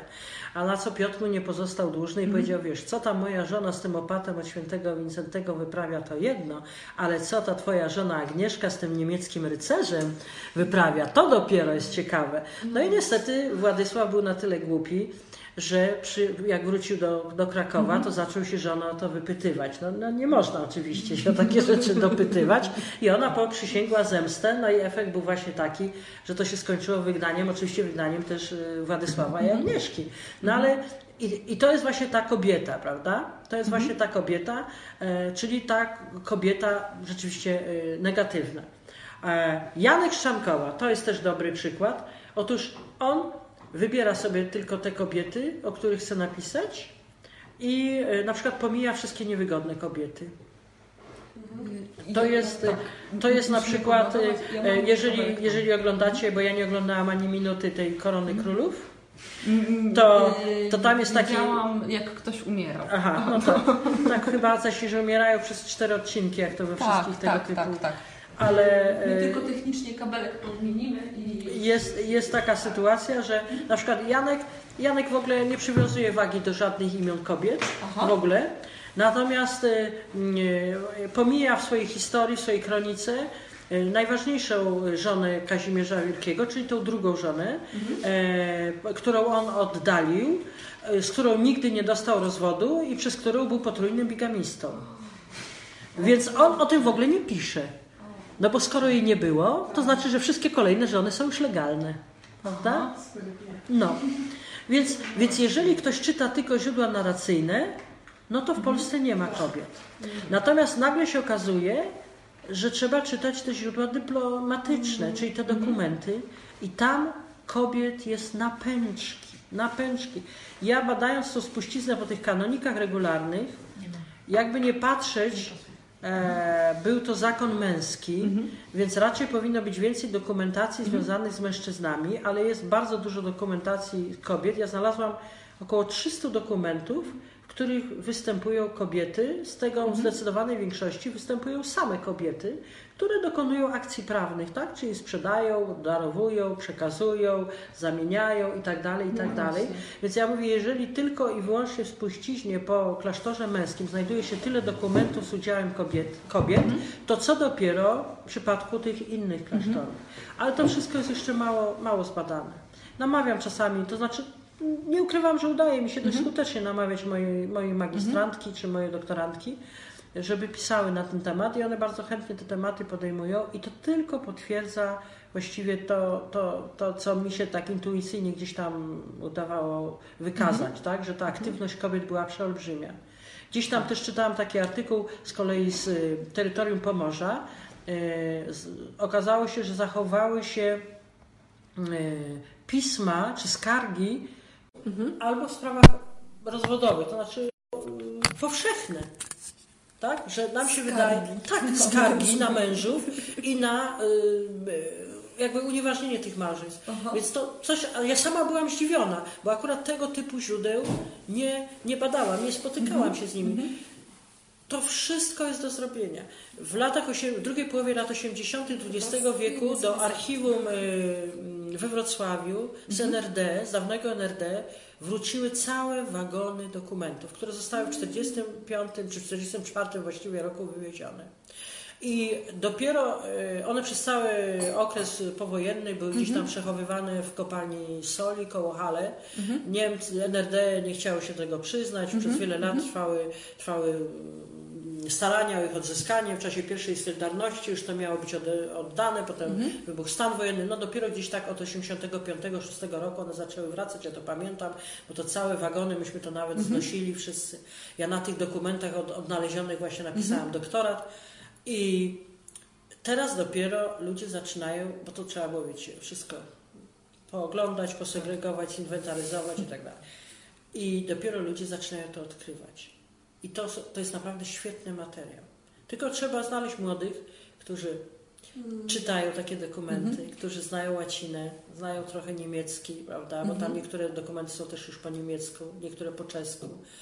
I zachęcić ich do tego, żeby oni siedzieli. Tak? Bo dzisiaj niestety każdy chciałby mieć źródło w postaci gazety i, i najlepiej jeszcze, żeby było lepiej, żeby było w internecie. To Tak. najlepiej. No, Tak. czego nie ma w internecie, nie istnieje. Nie istnieje. Nawet jeżeli jest piętro niżej na półce w czytelni. Tak.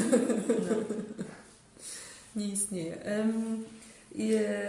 w, wydaje mi się, że albo w, w jakimś wywiadzie a, o tej książce, zaraz pokażę jaką, o jaką książkę chodzi, e, albo we wstępie, już nie pamiętam dokładnie, e, tak, chyba będzie było we wstępie, pani pisze, pani mówi w jaki sposób e, e, pani szukała informacji o tych e, właśnie tutaj księżniczkach i księżnych. O, taka, taka, taka właśnie publikacja.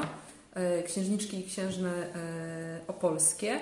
E, Która z tych postaci jest e, e, ulubiona albo taka najbardziej zaskakująca? Że nie wiadomo, że na początku może nie wiadomo było czego się po niej spodziewać, a tu takie Ja, ja powiem tak, ja, ja wszy- wszystkie darzę je tą samą miłością. E, Czyli każde dziecko tak. kocha Pani tak samo. tak, e, jakkolwiek o niektórych z nich znamy, wiemy niewiele, a, a Tak. Mhm. o niektórych więcej. O tych, co niewiele, to tym bardziej. E, m, e, z czułością się do nich odnoszę, ponieważ to oznacza, że, że tak samo się starały, ale Mhm. jakoś miały mniej szczęścia. E, Kiedy zadawano mi to pytanie, zwłaszcza Mhm. po ukazaniu się tej książki, to oczywiście zawsze mówiłam o Wioli. Tak. Głównie dlatego, że stwierdziłam, że w, tej, w tym morzu niewiedzy dobrze by było, żeby chociaż jedna postać się przebiła. I ta Wiola, ze względu też na Kazimierza, którego zaczęto lansować, ona się dobrze do tego nadawała, prawda? Rzeczywiście Wiola była osobą wyjątkową i ona te geny też przekazała, bo no, kapitalną osobą, oczywiście postacią jest jej córka Eufrozyna, czyli O. matka Władysława Okietka, ulubiona. prawda? No, to, to przecież to typowe geny mamy, prawda? Tak. A być może tych, tych y, dziadków, babci z tego cesarstwa bizantyjskiego, prawda? Natomiast największa Mhm. niespodzianka dla mnie, na, naprawdę no, wielkie zaskoczenie, Mhm.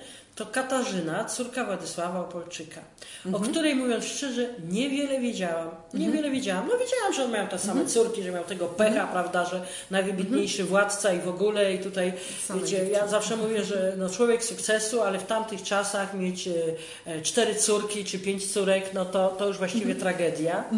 Natomiast, e, no dzisiaj też niektórzy powiedzą, że tragedia. Znam nawet parę takich rodzin, które, których jest tyle tych córek. Natomiast, e, natomiast rzeczywiście ta Katarzyna to dla mnie było takie wielkie objawienie, bo ona dokładnie e, naśladowała działania swojego ojca, wielkiego ojca, na taką skalę, na ile w ogóle miała możliwość. No, to ona została wydana za mąż za księcia żagańskiego.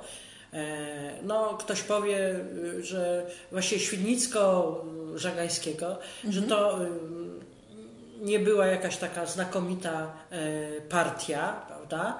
Natomiast no, ona potrafiła wykorzystać jakby akurat to terytorium, te ziemie, które przypadły jej w udziale, żeby naśladować we wszystkim swojego ojca na, na, ta, na takim poziomie, na ile ją było stać. I właściwie wszystko to, co ona tam robiła w tym księstwie swoim, które co chwilę było uszczuplane, ponieważ ten jej mąż był strasznym takim zawadiaką, e, roztrwonił połowę swojego majątku, brał udział w jakichś turniejach, zresztą jednym z tych turniejów został ranny i, i, i, umarł, zostawiwszy ją z, z czworgiem chyba, czy z pięciorgiem niezbyt dużych dzieci z olbrzymimi długami, że ona musiała te księstwa zastawiać albo nawet oddawać te ziemię, a mimo to bardzo konsekwentnie właściwie starała się właśnie robić to, co, co robił jej ojciec tutaj w księstwie, w księstwie opolskim i, i to, czy to budowała zamki nowe, prawda, czy na przykład zawiązywała taki związek miast, jak, jak zawiązał Władysław Opolczyk, to, to się nazywa dzisiaj e, taki pierwowzór samorządu wojewódzkiego, prawda, bo on zawarł ten związek dwudziestu kilku miast e, księstwa opolskiego, które miały wspólnie przeciwdziałać rozbojom, e, jednoczyć się w sprawie taryf celnych, handlowych, jakichś takich innych rzeczy. Ona to samo zrobiła właśnie na, na terytorium tego swojego księstwa. E, Fundowała też e, klasztory, e, prowadziła działalność charytatywną, brała udział w różnego rodzaju pielgrzymkach, tam nawet jakieś zobowiązanie podjęła, że odwiedzi ileś tam miejsc świętych. Prawdopodobnie to chodziło właśnie o zadośćuczynienie tych, tych, tych win, które jej mąż No tak. popełnił. Potem się okazało, że nie wszędzie jest w stanie dotrzeć, więc musiała się o dyspensę u papieża Mhm. starać. No bardzo ciekawa postać. E, Zachował się jej mm, e, nagrobek, znaczy ona została pochowana w, w Głogowie, w tej kolegiacie. Mhm. Bomba tam, jak wiemy, tam parę bomb walnęło w czasie II wojny światowej na tą kolegiatę, ale zachowany został nagrobek, ale tylko jakby w części. Ten nagrobek znajduje się obecnie w Muzeum Narodowym we Wrocławiu i do niedawna w ogóle uważano, że to jest zupełnie inna księżniczka i że to nie jest nasza Katarzyna i dopiero jeden z moich kolegów obecnych, pan profesor Bogusław Czechowicz, historyk sztuki, no jednoznacznie stwierdził, że to jest nagrobek naszej e, Katarzyny. Ona na tym nagrobku jest e, no, bardzo pięknie przedstawiona jako młoda kobieta, jako piękna młoda kobieta, no ona już miała ponad 40 lat, no ale to nie wyklucza, że, że mogła być jednak ciągle piękną e, kobietą. Więc to, to, to, była taka, to było takie największe zaskoczenie. Druga też taka Małgorzata, e, żona księcia Ludwika e, Lubińskiego, o niej w ogóle nic nie słyszałam. I ona też bardzo wcześnie zostaje wdową i rządzi przez wiele lat Oławą. Oławą, prawda? No to Ale to nic w Oławie ani śladu po niej. Tak? Po Katarzynie zresztą też, ani śladu. Te, te kobiety, no ale co my się dziwimy, że nie ma po Katarzynie, czy jak po Wioli w Opolu nie ma żadnego No śladu. Tak? O Eufrozynie widzicie jest lepiej, to znaczy odkryto w 2016 Mhm. roku, robili e, remont tam, jakieś remonty w kościele Dominikanów w Mhm. Brześciu Kujawskim i znaleziono ich grób. I to była sensacja, od razu gazeta e, wyborcza, ten, ten Mhm. dodatek kujawski od razu o tym napisała Mhm. e, i zrobiła się wielka sensacja, że odkryto grób e, matki Władysława Tak. Łokietka. Ale już nikt nie dodawał, że była to księżniczka opolska. tak. Tak? A już broń Boże powiedzieć przy szanujących się historykach w Polsce, że babką Władysława Łokietka była Bułgarka. O, to już w ogóle. To już jest w ogóle, to już, to już jak, jak ja mogę w ogóle takie herezje opowiadać? No właśnie, bo z, tą, e, z tym ro- rodowodem, z tą historią Wioli, to jest tak, że ja się spotkałam, że nie wszyscy są przekonani do tego, że ona była e, Bułgarką, ale e, no dla mnie to ma sens, no bo po, dlaczego inaczej, po co inaczej Kazimierz miałby tyle inwestować, e, skoro Wiola, bo mnie niesamowicie przekonuje to, że ona naprawdę była przyzwyczajona do zupełnie innych standardów niż te, które została tutaj, tak? No bo Bizancjum, a Opole. No właśnie. No E, właśnie. Jest taka świetna książka Benedykta Ziętary, to już klasyka zresztą, o Henryku Brodatym. I, i, tam, I tam y, jest taki moment, kiedy Bolesław Wysoki, czyli ojciec y, Henryka Brodatego, razem z swoim bratem, czyli ojcem naszego Kazimierza, wracają z tego wygnania z Niemiec i rozdział ten jest zatytułowany Śląsk wyłaniający się z puszczy. To dokładnie to było. Była puszcza, puszcza, puszcza, puszcza, a na Górnym Śląsku były jeszcze gole, czyli golizny. O, Prawda? Czyli zupełnie niezagospodarowane, nieużytki. Więc to, to mniej więcej wyglądało kilkadziesiąt lat, no te 40 czy tam 50 Tak. lat, zanim Wiola tutaj przybyła. Przecież jak ona tutaj przybyła, to tutaj nic nie było, to znaczy no był ostrówek, tak? I Tak. na tym ostrówku jakieś były zabudowania a, e, drewniane, natomiast, ym, natomiast no może został już wytyczony plac, na którym, miał stan- na którym miał być rynek i miał stanąć dom kupiecki, ale tego też nie jesteśmy pewni. No prawdopodobnie tym gościom się pozwoliło osiedlić jeszcze przed tym 1217 roku, ale ile oni zrobili, prawda? Czy oni wytyczyli ten plac, czy oni zaczęli już cokolwiek tutaj stawiać, to tego nie wiadomo, prawda? Sądząc po tym, że dopiero kilka lat później wysiedlił całkowicie tę ludność Ostrówka, żeby tam zacząć budować zamek, no to tam właściwie nic nie było. No, powiem tak, y, y, jakakolwiek by to nie była księżniczka i Tak. jak, y, jeżeli ten Kazimierz był tak w niej zakochany, no to na pewno musiał coś dla niej zrobić, tak? Więc to, to, czy ona była rzeczywiście z Bułgarii, czy, czy jak ktoś chce z Rusi, czy z Moraw, to jeszcze nie rzutowało, no, że on dla niej wybudował to opole.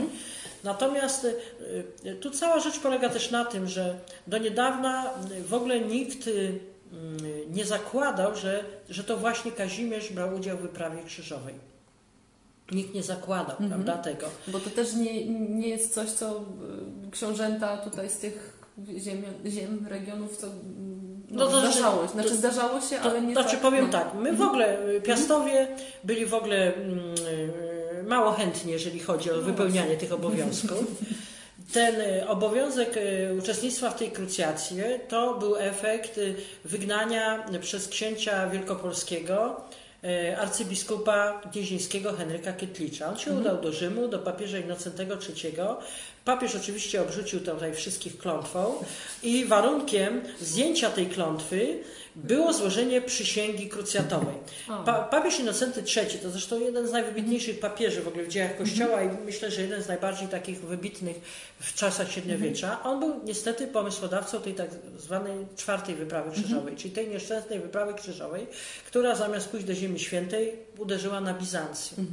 I on z tego powodu miał potem straszne wyrzuty sumienia, czuł się winny temu wszystkiemu i postanowił jakby zorganizować jeszcze jedną krucjatę, która by osiągnęła swój cel i mobilizował e, wszystkich możliwych książąt do udziału. I wtedy właśnie jak nastąpiła ta sytuacja z tym Henrykiem Kietliczem, to on pomyślał sobie, że aha, Jeszcze ci książęta z tej dalekiej Polski wyprawy nie wzięli, więc jak chcą, żebym tutaj zdjął te, te, te wszystkie interdykty, to niech złożą ślub krucjatowy. No i rzeczywiście wszyscy cztery piastowscy wtedy książęta zostali, ten ślub y, krucjatowy złożyli.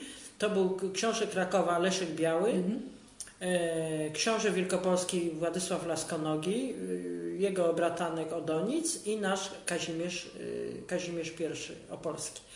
I co, co się okazało? Leszek Biały, który jako właściwie książę zwierzchni powinien wyruszyć na tą krucjatę i spełnić ten ślub, on powiedział, że on nie pojedzie do Ziemi Świętej, ponieważ piwa tam nie mają, e, woda mu szkodzi, a wino mu nie smakuje. I papież to zrozumiał. No szczerość. No. Władysław Laskonogi naparzał się w tym czasie ze swoim bratankiem Odonicem, prawda? I żaden z nich nie miał po prostu środków, żeby wystawić hufiec. Bo my jedyną informację, jaką mamy z tego, że u boku króla węgierskiego Andrzeja e, wziął udział w wyprawie książę Polski ze swoim chówcem. No hufiec to już trzeba było wystawić, prawda? No więc jeżeli Leszek Biały odmówił, ci dwaj się cały czas bez przerwy walczyli tak i jeden drugiego wy, wyganiał i nie mieli już po prostu żadnych środków, to trudno sobie wyobrazić, że jeszcze jeden z nich pójdzie do Ziemi Świętej i zostawi temu przeciwnikowi prawda, swoje księstwo na pastwę losu. Więc tak naprawdę, na logikę rzecz biorąc, to tak wyszło, tak naprawdę dopiero na początku XXI wieku. Jeden z gdańskich takich historyków napisał taką książkę Polscy Krzyżowcy i nieśmiało, nieśmiało, bardzo nieśmiało. Potem jak go chciałam zaprosić na spotkanie tu do Opola, żeby o tym opowiedział, to już się nie zgodził. Zasugerował, że tak na chłopski rozum, jedyny, który zostaje, to jest ten Kazimierz. I jeżeli zważymy na to, że no, prawdopodobnie w tym czasie, kiedy wyruszał, nie miał żony, Mógł być wdowcem. Mógł być. No bo trudno sobie wyobrazić, żeby 40-letni facet, a my wiemy dokładnie mniej więcej kiedy się urodził, tak? Że, żeby 40-letni facet w tym czasie nie miał żony. Mógł być wdowcem, to nie jest wykluczone, prawda? Ale w momencie, kiedy podejmował tą decyzję, może stwierdził, że już nie ma nic do stracenia, prawda? Nie ma nic do stracenia, miał ten hufiec, ruszył. I w tym momencie, jeżeli założymy, że to był Kazimierz właśnie, nasz opolski, to nagle nam się pięknie wszystko zaczyna układać z wiolą. Prawda? Czyli wszystkie puzzle Tak, wszystkie puzzle nam się tak. dopasowują. A one się w żaden sposób mogły nie dopasowywać do innych władców. Mhm. Mogły nam się nie do... I wtedy można szukać innego wyjścia, że ona była Rusinką, że ona była Mhm. Morawianką czy Czeską, prawda? Czeszką.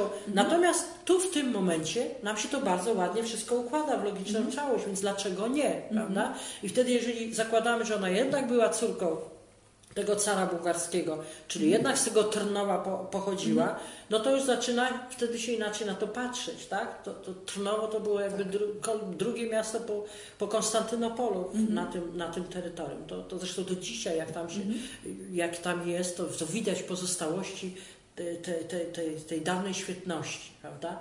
Więc Miała maksymalnie 14 lat, jak ją poznał. Tak? Jak ją przywiózł, miała 15, może 16. Musiała być piękna. No Było to jakieś małżeństwo z miłości, bo zaraz Mhm. czworo dzieci. Prawda? Raz za razem. Więc, więc coś, no i, ten, i to wszystko, co się stało, prawda? Więc, więc tak, ja, ja zawsze mówię tak, że są różne hipotezy odnośnie różnych wydarzeń, to też często studentom tłumaczę. Musicie, ja zawsze mówię, musicie przyjąć to najbardziej prawdopodobne, to najbardziej logicznie prawdopodobne. Prawda? Logicznie prawdopodobne. Czy te puzzle się dopasują, czy też nie? Czy, czy to po prostu da nam jakiś taki obraz? Czy w, teraz tak się, em, ja sobie tak przypominam, jak pierwszy raz e, zaczęłam się zastanawiać, czym jest historia i czym po prostu to, czegoś my się uczymy w szkole na przykład, e, czego my się tak naprawdę uczymy, że uczymy się interpretacji e, faktów, tak? Te, których, które mm, ktoś zinterpretował, czyli naukowcy, naukowczynie. E, I pamiętam e, pierwszy taki moment, kiedy e, odkryłam, że o, to może nie do końca tak jest, albo za parę lat może to się zmieni. Byłam na Zielonej Szkole, którą zorganizowała jedna z moich nauczycielek historii, pani Bożena Olszewska z pierwszego liceum. Mhm. Ją uwielbiam. Znam, znam oczywiście. I tam mieliśmy zajęcia z doktorantem z Uniwersytetu Wrocławskiego i on nam powiedział taką rzecz, spytał się nas, czy pamiętamy z historii, co tam się wydarzyło z Bolesław Krzywousty, rozbicie dzielnicowe. No a gdybym Wam powiedział, że to z tym rozbiciem dzielnicowym nie było tak, to nam szczeny opadły. I po prostu wtedy zaczęłam tak patrzeć trochę inaczej na tą historię. I teraz się zastanawiam, czy nie zmienić zawodu, czy nie wrócić do tej takiej fascynacji. Co jest... co jest takiego właśnie w tym zawodzie detektywa, co, co odkrywania, e, zwłaszcza tutaj e, odkrywania historii kobiet, co przyciąga, ale nie wszystkich. Tak. Ja zawsze mówię no. tak, jeżeli ktoś nie lubił historii, to znaczy, że miał złą nauczycielkę albo nauczyciela. O, tak, to jest prawda. Nie ma możliwości nielubienia historii, to ponieważ historia to jest nasze życie. Mhm. To, co się działo 5 minut temu, jest już historią. To, co się działo minutę temu, jest już mhm. historią. Czy ktokolwiek z nas powie, że życie jest nieciekawe? Czasami można być z życia swojego niezadowolony, czasami można powiedzieć, że był nudny dzień, ale generalnie jak spojrzymy na życie, samo życie, to życie samo w mhm. sobie jest ciekawe i przynosi tak niespodziewane rozwiązania i takie scenariusze, których, jak to mówią, żaden pisarz ani żaden reżyser by nie wymyślił. I to jest wszystko historia. Tylko trzeba tak tę historię właśnie przedstawiać. Jak pani tu powiedziała, że e, w szkole uczą nas interpretować fakty, to ja sobie pomyślałam, o, jaka to dobra szkoła była. Bo najczęściej w szkole każą się nam uczyć na pamięć tak. dat, dat i faktów. Tak. A historia, ja zawsze śmieję się do moich studentów, zwłaszcza na pierwszym roku. Ja mam, ja mam Szczęście i nieszczęście mogę mhm. powiedzieć, ponieważ historia średniowieczna jest zawsze na pierwszym roku. Mhm.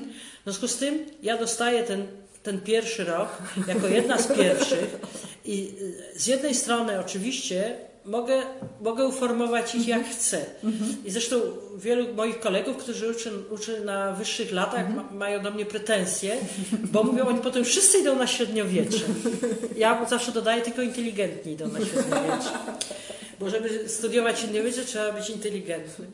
Natomiast y, z drugiej strony oni są jeszcze y, bardzo mało wyrobieni, prawda? To znaczy oni przychodzą z tymi strasznymi nawykami w szkole, tak? I ja im cały czas mówię, historię trzeba zrozumieć. Historia to jest po prostu tak naprawdę zrozumienie przyczyn i skutków. No I oni na egzaminie nie dostaną pytania, kiedy było to i to. Znaczy, mhm. jakie, akurat takie też dostaną, mhm. tak? Ale to, to jest po prostu marginalne. To jest mhm. ostatnie pytanie za najmniejszą liczbę punktów. Mhm. Tylko dostaną pytanie, wymień przynajmniej, nie wiem, 10 przyczyn. Mhm. Wymień przynajmniej 10 skutków, tak? Bo to jest o wiele ważniejsze. Czy on zapamięta tę datę i czy on zapamięta to imię czy nazwisko. Tak. Dzisiaj to tak. wszystko jest w internecie. Tak. Ja sama przestaję przywiązywać uwagę do tych dat, czy do tych mhm. szczegółów, faktów, mhm. bo ja sobie to w razie czego wklepię w każdej mhm. chwili, w telefonie, jak zapomnę, prawda? Więc to jest najważniejsza sztuka. Ja im powtarzam, słuchajcie, wy nie jesteście na medycynie, wy się nie macie tego nauczyć na pamięć. Wy macie to zrozumieć. Wy macie to zrozumieć, a nie na zasadzie właśnie takiej, że trzy zdania z tego się nauczycie na pamięć, przychodzicie na egzamin. I oni tak przychodzą. Przychodzą na egzamin, zarecytują te trzy zdania. Ja powiedziałam, no dobrze, a teraz porozmawiajmy. Tak? I tutaj często się no, zaczynają schody. Dla mnie o wiele ważniejsze jest to, żeby student mi potrafił wyjaśnić zjawisko, tak nawet własnymi słowami, nawet na mhm. zasadzie logicznego myślenia, mhm. zawsze im mówię, że myślenie ma przyszłość. To jest moje główne hasło. Zresztą to moje dzieci już mają tego dość, bo zawsze im mówiłam, pamiętajcie, myślenie ma przyszłość. I, i po prostu niech myślą. Ja im mogę zadawać takie pytania, żeby on sam doprowadził. Nawet mhm. jeżeli przychodzi student. No, często przychodzi niestety dzisiaj student i mówi Panie profesor, ja dzisiaj nic nie umiem, ja chcę dwóje. O. To jest dla mnie po prostu straszne. A ja mówię, a skąd pan wie, że pan nic nie umie, skoro pan jeszcze pytania nie dostał? Tak? No więc dostaje pytanie, ma czas na zastanowienie się i stwierdzi, że on dalej nic nie umie. A ja mówię, no to zobaczymy. Tak? I zaczynam, zaczynam mu zadawać jakieś takie podstawowe pytania i on nagle sam się zaczyna rozkręcać, bo to nie jest tak, że on się na przykład kompletnie nie przygotowywał, czy się nie uczył, bo nawet jeżeli coś na korytarzu usłyszał od kolegów, to potrafi to... Tylko to jest kwestia, czy on to potrafi połączyć w jakąś logiczną całość. I na tym polega historia, na tym polega uczenie się historii. Czyli szukamy przyczyn i szukamy skutków. Ja mówię studentom tak, analizujemy tekst źródłowy. Ja mówię, słuchajcie, dlaczego najlepsi politycy to są historycy, a jeszcze bardziej historycy średniowiecza? Przecież był taki moment u nas, że wszystkie stanowiska w państwie, wszystkie, prezydent, premier, marszałek Sejmu, marszałek Senatu, to wszyscy byli historycy. Prawda? Ja mówię, dlaczego? Bo jak ktoś na studiach nauczył się dobrze analizować tekst źródłowy, to mu nikt żadnego kitu nie wciśnie. Żadnego po prostu. I ja ich cały czas tego uczę, tak? Ja im daję teksty źródłowe, ja im też pokazuję, że jest taki świetny fragment w kronice Gala Anonima, bo tam jest taki moment, Gal, wiemy, pisał kronikę dla pieniędzy, tak? Dla zarobku. Już czy chciał na bardziej zbożne cele, czy na mniej, to już nie, to są interpretacje.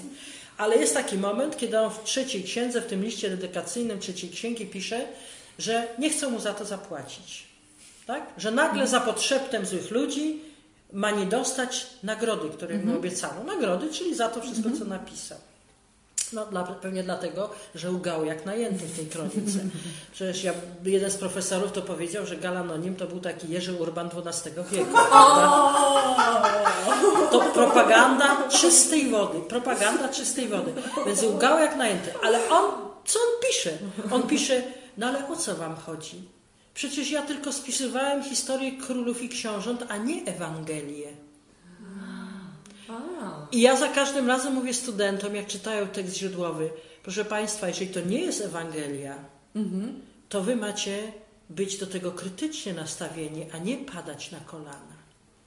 Jak ten długoż po prostu kłamie na każdym miejscu albo wymyśla, konfabuluje, no już tak konfabuluje, że to brak słów, a wszyscy po prostu na kolana. Jak już długoż napisał, to tak jakby, mówię, Pismo Święte było czytane. Ja przepraszam, że tak mówię, bo ja w ogóle byłam pełnomocnikiem całego ogólnopolskiego roku Długosza przed dwoma laty.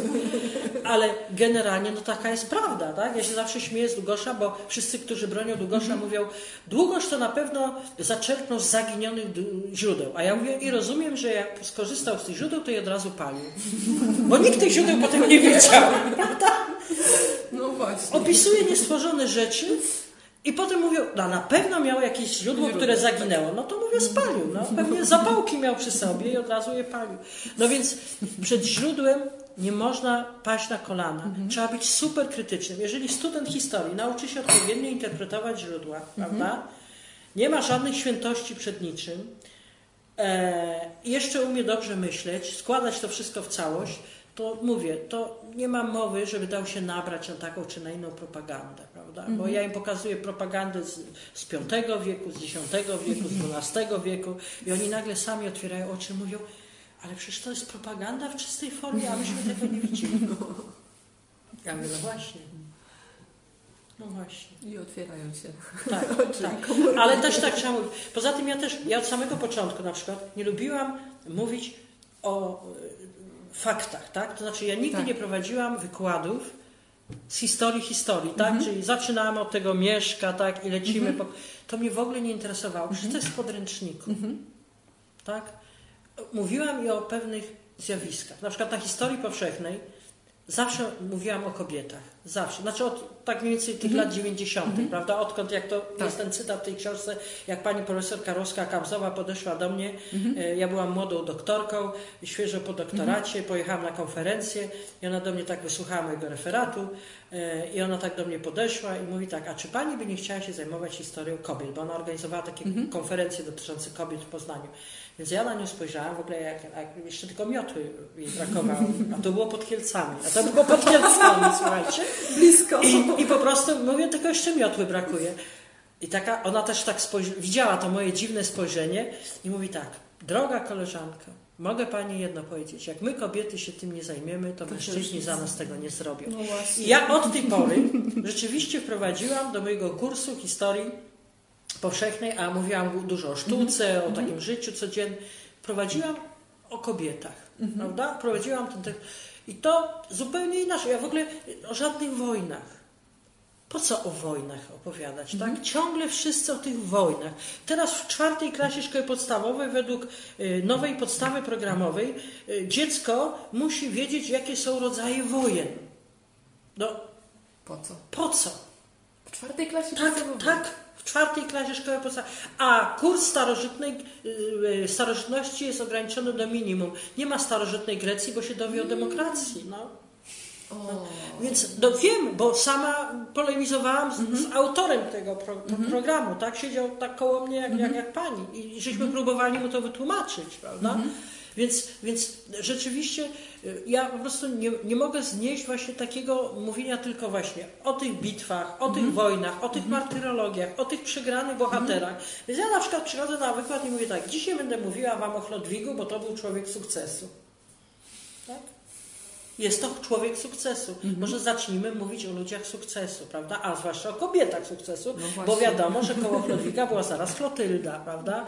Która była tą tak zwaną desantką wiary i która potem stała się taką ikoną dla wszystkich księżniczek, które były chrześcijankami, a wychodziły za pogan i one wiedziały już, co mają robić. Tak? Bo Klotylda im dała przykład, co one mają robić, żeby nawrócić tego, tego swojego chłopa na, na, na, na dobrą wiarę. Więc, więc myślę, że to jest o wiele is- istotniejsze. Jeżeli, jeżeli rzeczywiście w szkole taką historię się będzie wykładała, no niestety pod, dzisiaj program jest taki, jaki jest, tak? I mało tego, on jest tak skonstruowany, że nauczyciel nie ma w ogóle, y, albo ma bardzo mały margines na swoje własne jakieś tematy czy, czy, czy interpretacje. Kiedyś można było prowadzić te ścieżki regionalne, tak? Nauczyciel miał, nie wiem, 10 czy ileś godzin, gdzie mógł sobie wprowadzić na przykład historię regionalną. Teraz nic nie może. Także nie będzie to wcale łatwiej, tak? Zresztą proszę zwrócić uwagę, e, jak zaczynały się te nowe matury, to ten przedmiot dodatkowy, nieobowiązkowy, najczęściej wybierany to była historia. Przeszło 70% maturzystów wybierało historię. Wiecie Pani, ile teraz wybiera? No, proszę polecić. 13 30, 40. Powyżej 5. Poniżej 5. O. 5,7 było chyba dwa lata temu. Tak. To niestety pokazuje. No, to znaczy to jest efekt oczywiście fatalnych pytań na tym egzaminie z historii, ale to też pokazuje, jak źle się uczy tej historii w szkole. Tak? Bo uczniowie wybierają taki przedmiot, który lubią. Tak, który lubią, który łatwo jest też Tak. zdać, no i później jest potrzebny na, e, żeby dostać się na studia. Tak, tak? tak. A chcę studia. powiedzieć, że teraz historia nie jest potrzebna nawet na studia prawnicze. Matematyka. O, Większość senatów uczelni już chyba dwa lata temu Mhm. przyjęła y, takie decyzje, że y, bardziej wyższe punkty się dostanie za matematykę Mhm. y, niż za historię. Także to historia w tej chwili już w ogóle bardzo smutna informacja. bardzo są smutne informacje, tak. Mhm. A przecież bez historii nie damy. Pani mówiła historia nauczycielko życia. Tak. Y, Przecież jest taka świetna też piosenka y, Młynarskiego, znaczy wiersz Młynarskiego, Mhm. którą też śpiewa. Już oczywiście po tych zmianach, po 90 roku, gdzie on mówi, no y, historia jest nauczycielką życia, tylko w tych ławkach nikt nie chce siedzieć. Ławki są puste. No właśnie. Ale to, to co się dzieje na. No, mi bardzo mocno pomogło to. Ja miałam akurat szczęście do nauczycielek, y, bo akurat miałam Tak. dwie nauczycielki, bo w, i w podstawówce pani Urszula Zawada. e, mnie uczyła historii i ona bardzo mocno e, zwracała uwagę na to, o czym pani mówi, czyli na tą przyczynę i skutek, na tą przyczynę i skutek. W liceum też miałam ogromne szczęście, a później poszłam na stosunki międzynarodowe, między innymi po to, żeby tą historią dalej się jakoś tak zajmować właśnie tą przyczynowo-skutkowo. I to, co się dzieje teraz na świecie, to, co można obserwować, no to, no to dalej to są przyczyny i skutki tego, co się dzieje. To, co się dzieje w Europie, nawet w naszym państwie, to, to są przyczyny i skutki te różnych decyzji, wydarzeń, które były 50, 100, 150, Oczywiście, 1000 lat oczywiście, temu. Tak. I to niesamowicie pomaga zrozumieć świat Tak. i innych ludzi. E, I dla mnie jest niesamowitą taką stratą, że że inni tak nie mają, tak? Takiego, takiego przygotowania e, ze szkoły, żeby, żeby móc po prostu zrozumieć, e, Ale, zrozumieć nie, świat. ale też nie chcę generalizować, ale Tak. też jest coraz więcej młodych ludzi, którzy nie chcą, nawet ich to nie interesuje, bo, bo ich nie interesuje, bo oni nie chcą zrozumieć świata, prawda? E, ja- My to na przykład widzimy po tych tak zwanych kursach ogólnouczelnianych. To jest w ogóle jakaś porażka według mnie na, na, na uczelni. No oczywiście e, to coś takiego musi być, bo to chodzi o to, żeby na przykład student, który studiuje kierunki ścisłe, żeby miał jakieś e, jeszcze dodatkową wiedzę ogólnohumanistyczną i Tak. odwrotnie. Ta idea polega na tym, że, że po prostu nie można wybrać kursu ze swojej tej dyscypliny, tylko trzeba wybrać innej. Wiecie, ja już czasami mówię, że gdybym nawet zaśpiewała i zatańczyła, to ich percepcja byłaby taka sama. Cokolwiek by się nie powiedziało, oni to traktują jako zło konieczne, prawda? Zapisują się, bo muszą, prawda? Większość z nich kompletnie to nie interesuje. Przysypiają, no, mm, patrzą tylko na zegarek, zwalniają się po 15 minutach już od razu. Niektórzy się zapisują od razu się już zwalniają przez cały, z całego semestru. Jakiś brak takiej, takiej ciekawości. Podstawową cechą, no, dla mnie, dla mnie jako historyka to jest ciekawość. Tak. Prawda? Nieraz, nieraz mi e, mąż w domu Beszta mówił, gdzie ty znowu idziesz? No ja mówię, na takie i takie spotkanie. No ale przecież to nie dotyczy, ale ja jestem ciekawa, tak? Mnie to interesuje. Ja jestem po prostu ciekawa. Ja tam idę ze zwykłej ciekawości, żeby się dowiedzieć. Nie wiem, o muzyku jakimś, o kompozytorze, a może o pisarzu, a może o czymś innym, ale to jest taka naturalna ciekawość. I ja tak, takie mam wrażenie ostatnio, że dużo młodych ludzi jest mało ciekawych. Tak? To znaczy nie interesuje ich rzeczywiście, dlaczego to jest. Tak? Nie ma tego, a to ciekawe, prawda? A to rzeczywiście jest ciekawe. To, to, ta, takiej spontaniczności często u nich, u nich nie widzę. Nie wiem, może dlatego, że wszystko znajdują w tym internecie. No. Może tak być. Może też tak, takie są badania trochę o tym mówiące, nie? że ten jednak internet zabija trochę, bo nawet jak się nie mamy takiego za bardzo, z, z, y, znaczy jak jest ten zalążek tej ciekawości, to od razu sprawdzamy, od razu wiemy i, i nie ma tego głodu takiego, żeby jeszcze coś dalej Tak, pójść. a, ale no. trzeba też powiedzieć, że e, często interpretacja tych zjawisk czy różnych No wydarzeń właśnie. w internecie no, jest tak absurdalna, jest tak idiotyczna, że ja nie wiem, czy śmiać się, czy płakać. No, no czytam już czasami, no ręce i nogi opadają, no, no dosłownie. No, ja jestem naprawdę bardzo wyrozumiała dla wszelkiej, jak ja to nazywam, radosnej twórczości ludowej, prawda? Czyli dla wszystkich pasjonatów. No, ja jestem bardzo aktywną członkinią Polskiego Towarzystwa Historycznego i to towarzystwo w swoim pierwszym, podstawowym punkcie ma popularyzację wiedzy historycznej. Z tego też powodu bywałam na dziesiątkach y, spotkań i w remizach strażackich, i w stodołach, i w jakichś tam, wiecie, domach kultury, gdzie diabeł mówi dobranoc. I zorganizowałam też dziesiątki różnych warsztatów dla młodzieży, dla, dla dzieci, dla, dla wszystkiego. No wszystko w imię tej popularyzacji historii. Ale czasami, jak się właśnie taki pasjonat lokalnej historii dorwie do, do głosu, napisze stek bzdur i jeszcze znajdzie na to pieniądze, jakiś tam władz czy, czy innych sponsorów, którzy mu to wydadzą, a jak my się chcemy przebić z jakąś wiedzą rzetelną, przecież ona też może być w popularny sposób sprzedana, Tak. to już nie. Tak, to, to, To już jest, nie, to, jest przy, to jest przykład na popularny sposób. No, no, więc, więc to nie jest to, że ja im zazdroszczę coś takiego, bo ja jeszcze mi się tak nie zdarzyło, że y, na jakąś książkę nie dostałam pieniędzy. Ja zawsze powtarzam zresztą wszystkim, którzy jakieś projekty chcą robić, bo nieraz przychodzą do mnie jako do, do PTH, przychodzą osoby, które chcą, żeby na przykład y, PTH wystąpiło z, y, za nich z projektem, tak? Że, że, bo organizacje pozarządowe, bo są to środki do organizacji pozarządowych. No więc ja każdemu zawsze mojego szyldu użyczę. Ale tak, e, ja zawsze mówię, słuchajcie, najważniejszy jest pomysł, a nie pieniądze. Czy my dostaniemy te środki, czy nie, to nie ma znaczenia. Mówię, najważniejszy jest pomysł, bo jak nie ma pomysłu, to żadne pieniądze nie pomogą. A ludzie często patrzą odwrotnie, tak? Tak. Najpierw by chcieli mieć zagwarantowane pieniądze, a potem pomyślą, e, Co e, z tym Tak. można, e, co z tym można zrobić. No więc y, y, uważam, że, że wszystko się da zrobić, tak? I ja nigdy nie narzekałam, e, ja za żadną książkę nie dostałam nigdy grosza, ale nie było tak, żebym tej książki gdzieś tam nie wydała. Natomiast e, no nie może być tak, że, mm, e, że ludzie, którzy nie mają żadnego wykształcenia, żadnego przygotowania, nie rozumieją tekstów łacińskich czy niemieckich, źle je tłumaczą, tłumaczą je przez chyba słownik Google, prawda? Żeby oni po prostu mm, byli bardziej słuchani e, niż, niż my.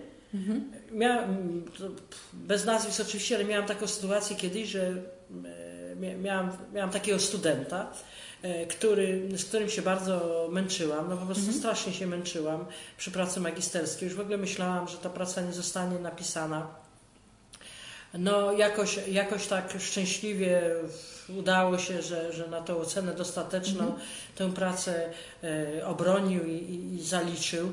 E, chociaż nawet dziekan kiwał głową i mówi, no to ciężki, ciężki przypadek, ciężki przypadek. Po czym za dwa tygodnie ten człowiek przychodzi do nas radosny, do mnie i do pana dziekana i mówi, no już właśnie wydałem swoją pracę magisterską, tutaj jest opublikowana, miasto mi opublikowało i wydało. Wiecie. No. Więc, więc to, jest, to jest takie przykre, że, że często takie jakieś y, no, głupotki, po prostu głupotki znajdują posłuch, natomiast nam się trudno e, przebić. Jest w tym dużo naszej winy jako historyków zawodowych, że czasami nie potrafimy powiedzieć tego zrozumiałym i normalnym językiem, prawda? To ja się też w piersi uderzę, ale generalnie e, jakby prawda historyczna przebija się o, o wiele trudniej niż, niż takie pisanie, co ślina na język przyniesie, tak? Czy Mówienie. Może jest to, co pani profesor wcześniej mówiła, że historia wymaga myślenia i... i Że wszystko wymaga myślenia. No tak, ale i- jeśli chodzi o, już mówimy o historii, także właśnie takie proste rzeczy, które y, gdzieś tam wydają nam się bliższe, łatwiej zrozumiałe, są bardziej takie popularne niż te, które wymagają faktycznie, żeby usiąść, przeczytać Przeczytać. i, i, i pomyśleć, aha, no chodzi o to i tamto, tak, że po prostu trzeba to przytrafić tam, użyć, trzeba wykonać jakąś pracę, pracę umysłową, a kiedy się dostaje prostą rzecz podaną już na tacy w prostej formie, to chyba po prostu dlatego nie jeden ze starych profesorów, już nieżyjący, mówił tak do nas, do historyków, że żeby być dobrym historykiem, trzeba mieć olej w głowie i ołów. To to samo mówił e, mój promotor. No właśnie, no właśnie, Akurat, żeby napisać pracę No magisterską w najlepszy sposób, tak. to ołów. Natomiast, natomiast y, ja zawsze mówię też do moich magistrantów, mówię słuchajcie, jeżeli y, i to budzi ich po prostu ich zdziwienie, a czasami wręcz y, oburzenie czy rezygnację. Jeżeli na temat, który sobie zaplanowaliście, nie ma literatury, Mhm. to świetnie. To wtedy, no. A jeżeli nie ma źródeł, to musicie zmienić temat. A oni odchodzą jak ten ewangeliczny, nie wiem, Nikodem, czy któryś tam bardzo zmartwieni, tak? Bo oni by chcieli kopiuj wklej, kopiuj wklej. I miałam taką studentkę, trzy tematy zmieniała, bo nie było literatury. I za każdym razem mówiłam, ale to bardzo dobrze, to jest wreszcie temat dla pani. Pani zostanie jedyną specjalistką od tego zagadnienia. Nie. Bo ona by chciała, żeby to już było opisane, a ona by mogła zrobić tylko kompilację, prawda? No. No właśnie. Zostało nam dosłownie kilka minut. I Ja myślałam, że już godzinę żeśmy przekroczyli dawno ten czas. nie, nie, nie, zostało nam, e, bo jest tak za 12, 8 mamy czas do 8 tutaj, bo jest 8 kawiarnia To, zamykana. to, to, za- za parking mamy- będziecie musiały dołożyć. A nie ma problemu. E, więc jest za 12.08, ale zostało nam kilka minut i ja chciałabym takie pytanie na koniec, bo też e, w niejednym wywiadzie Pani o tym e, mówiła, ale co zrobić, żeby tych kobiet w przestrzeni, taki, taka Pani porada albo takich kilka punktów, co zrobić, co ludzie mogą zrobić, co takie fundacje na przykład jak nasza możemy zrobić, żeby tych kobiet, historii kobiet e, w takiej przestrzeni publicznej było więcej, żebyśmy więcej o nich wiedzieli, mówili, mieli świadomość, co robiły, czym, kim były, jaki miały na nas, jaki ich działania mają na nas wpływ, być może. zaczynając od nazw ulic. No tak, to trochę jak ciocia dobra rada, rozumiem, to występuje. To, to by było super, ale może Pani Ale- zmienić sobie to pytanie, znaczy tak. interpretację pytania dowolnie. Nie, zawsze mówię kropla drąży kamień, prawda? I, I myślę, że każde działanie, nawet najmniejsze, przybliża nas do pewnego celu. E, Sądzę, że przede wszystkim powinniśmy być bardziej solidarne jako kobiety. Dlatego, że te, to jest nasza główna wada. E, Jeżeli większość wyborców stanowią kobiety, dlaczego kobiety nie są wybierane? Bo kobiety nie głosują na kobiety. Mhm. Kobiety w ankietach mówią, że wolą mieć szefa mężczyznę, Mhm. prawda? I jak przychodzi co do czego, to bardzo wiele kobiet jakby pokornie godzi się z, z, decyzjami, które zapadają, prawda, większością głosów męskich. Jeżeli my same nie będziemy solidarne i nie będziemy mówić jednym głosem, to my niewiele osiągniemy. I to dotyczy chociażby no, tych ulic, prawda? No jest Rada Miasta, oczywiście w Radzie Miasta większość stanowią mężczyźni i przekonanie ich o tym, żeby nazwać ulicę, kolejną ulicę kolejnego bohatera, prawda, kolejnym imieniem bohatera, już nie powiem jakiego, zamiast słusznego i jedynego, zamiast bohaterki, prawda? I to, to samo dotyczy e, w ogóle mówienia o kobietach. Tak? No, W każdym miejscu, w każdym w każdej przestrzeni. No ja mam takie, takie zboczenie zawodowe, bo ja często jestem w różnego rodzaju komisjach, na przykład komisja habilitacyjna, jakaś komisja taka czy inna. Ja już pomijam fakt, że zdarza mi się, no przynajmniej w 80% przypadków, że jestem jedyną kobietą w tej komisji.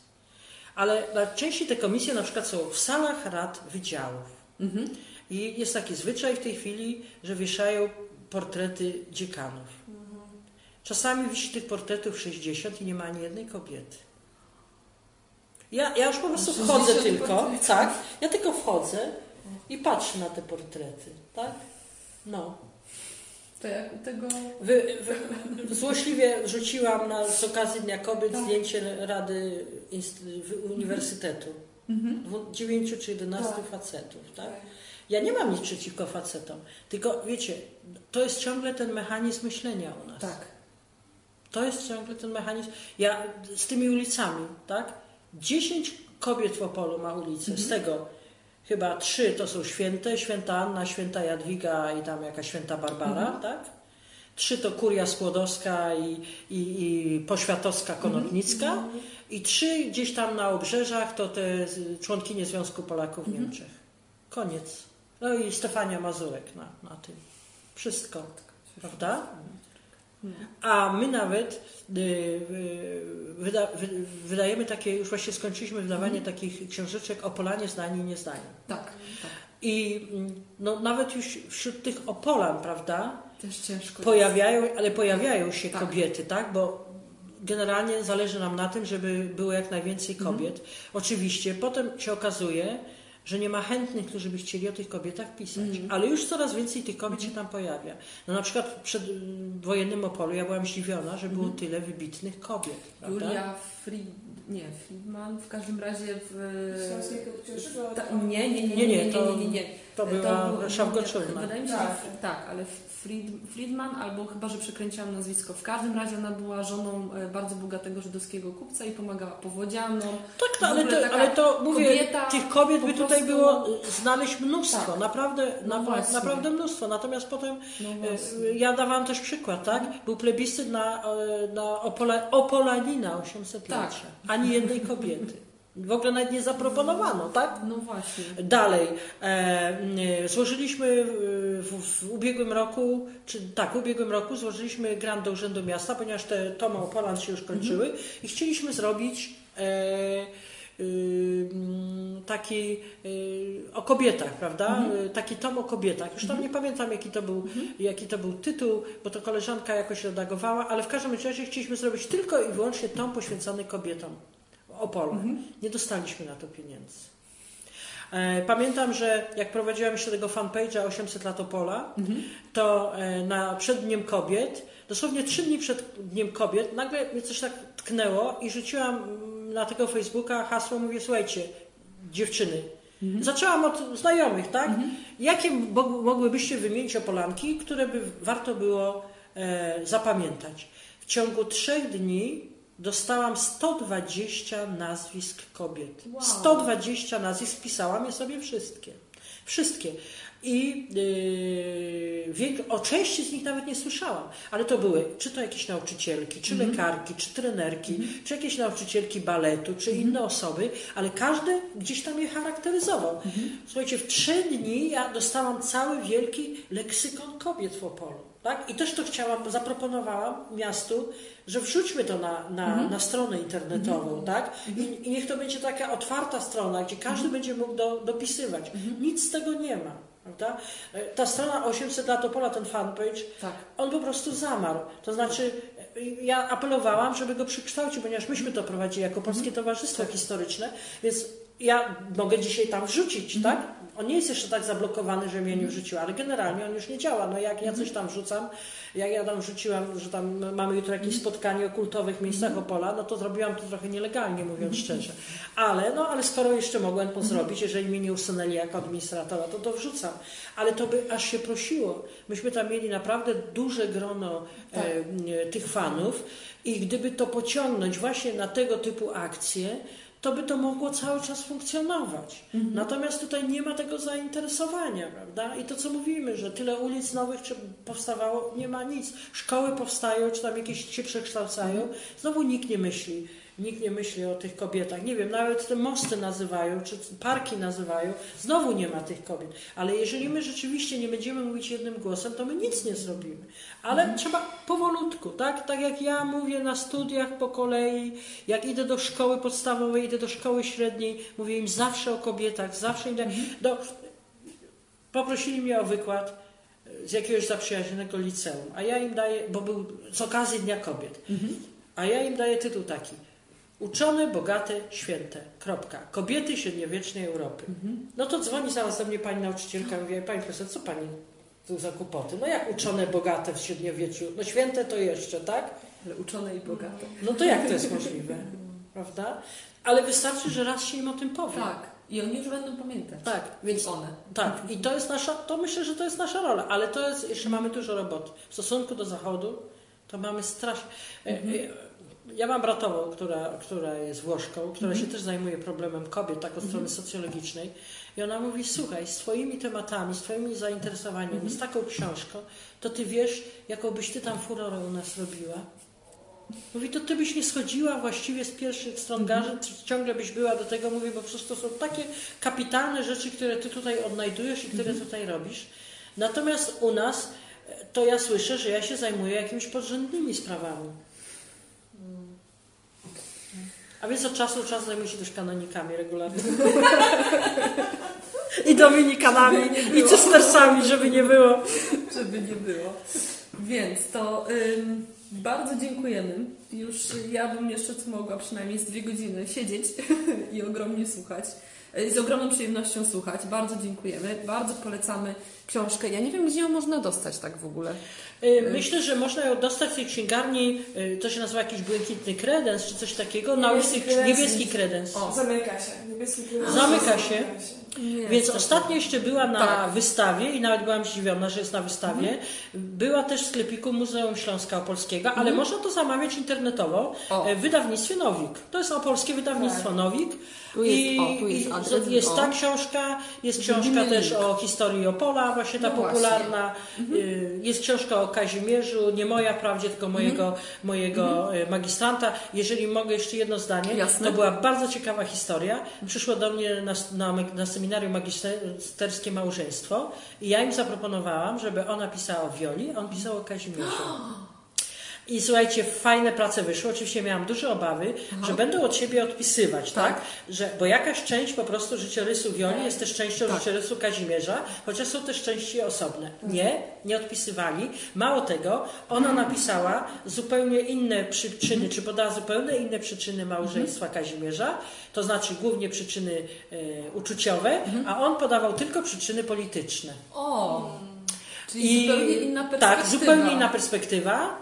E, I on, i on, i obie te prace potem posłałam na ten konkurs e, imienia Wawrzynków na najlepsze prace dotyczące Śląska i oboje dostali nagrody właśnie, ale jak przyszło do 800-lecia Opola, Tak. to zarzucono, zarzucono sobie, że zarzuco, znaczy Mhm, Urząd Miasta jakby sobie zażyczył, żeby była tylko książka Kazimierzu. Więc niestety tylko Heniu Wels, czyli pan mąż, e, opublikował właśnie tą trochę zmienioną wersję Mhm. pracy magisterskiej, chociaż na promocji promowałam równie silnie także jego Mhm. żonę Anię. Z, mówię i mam nadzieję, że może Mhm. ktoś znajdzie środki, żeby wydać książkę o Wiole.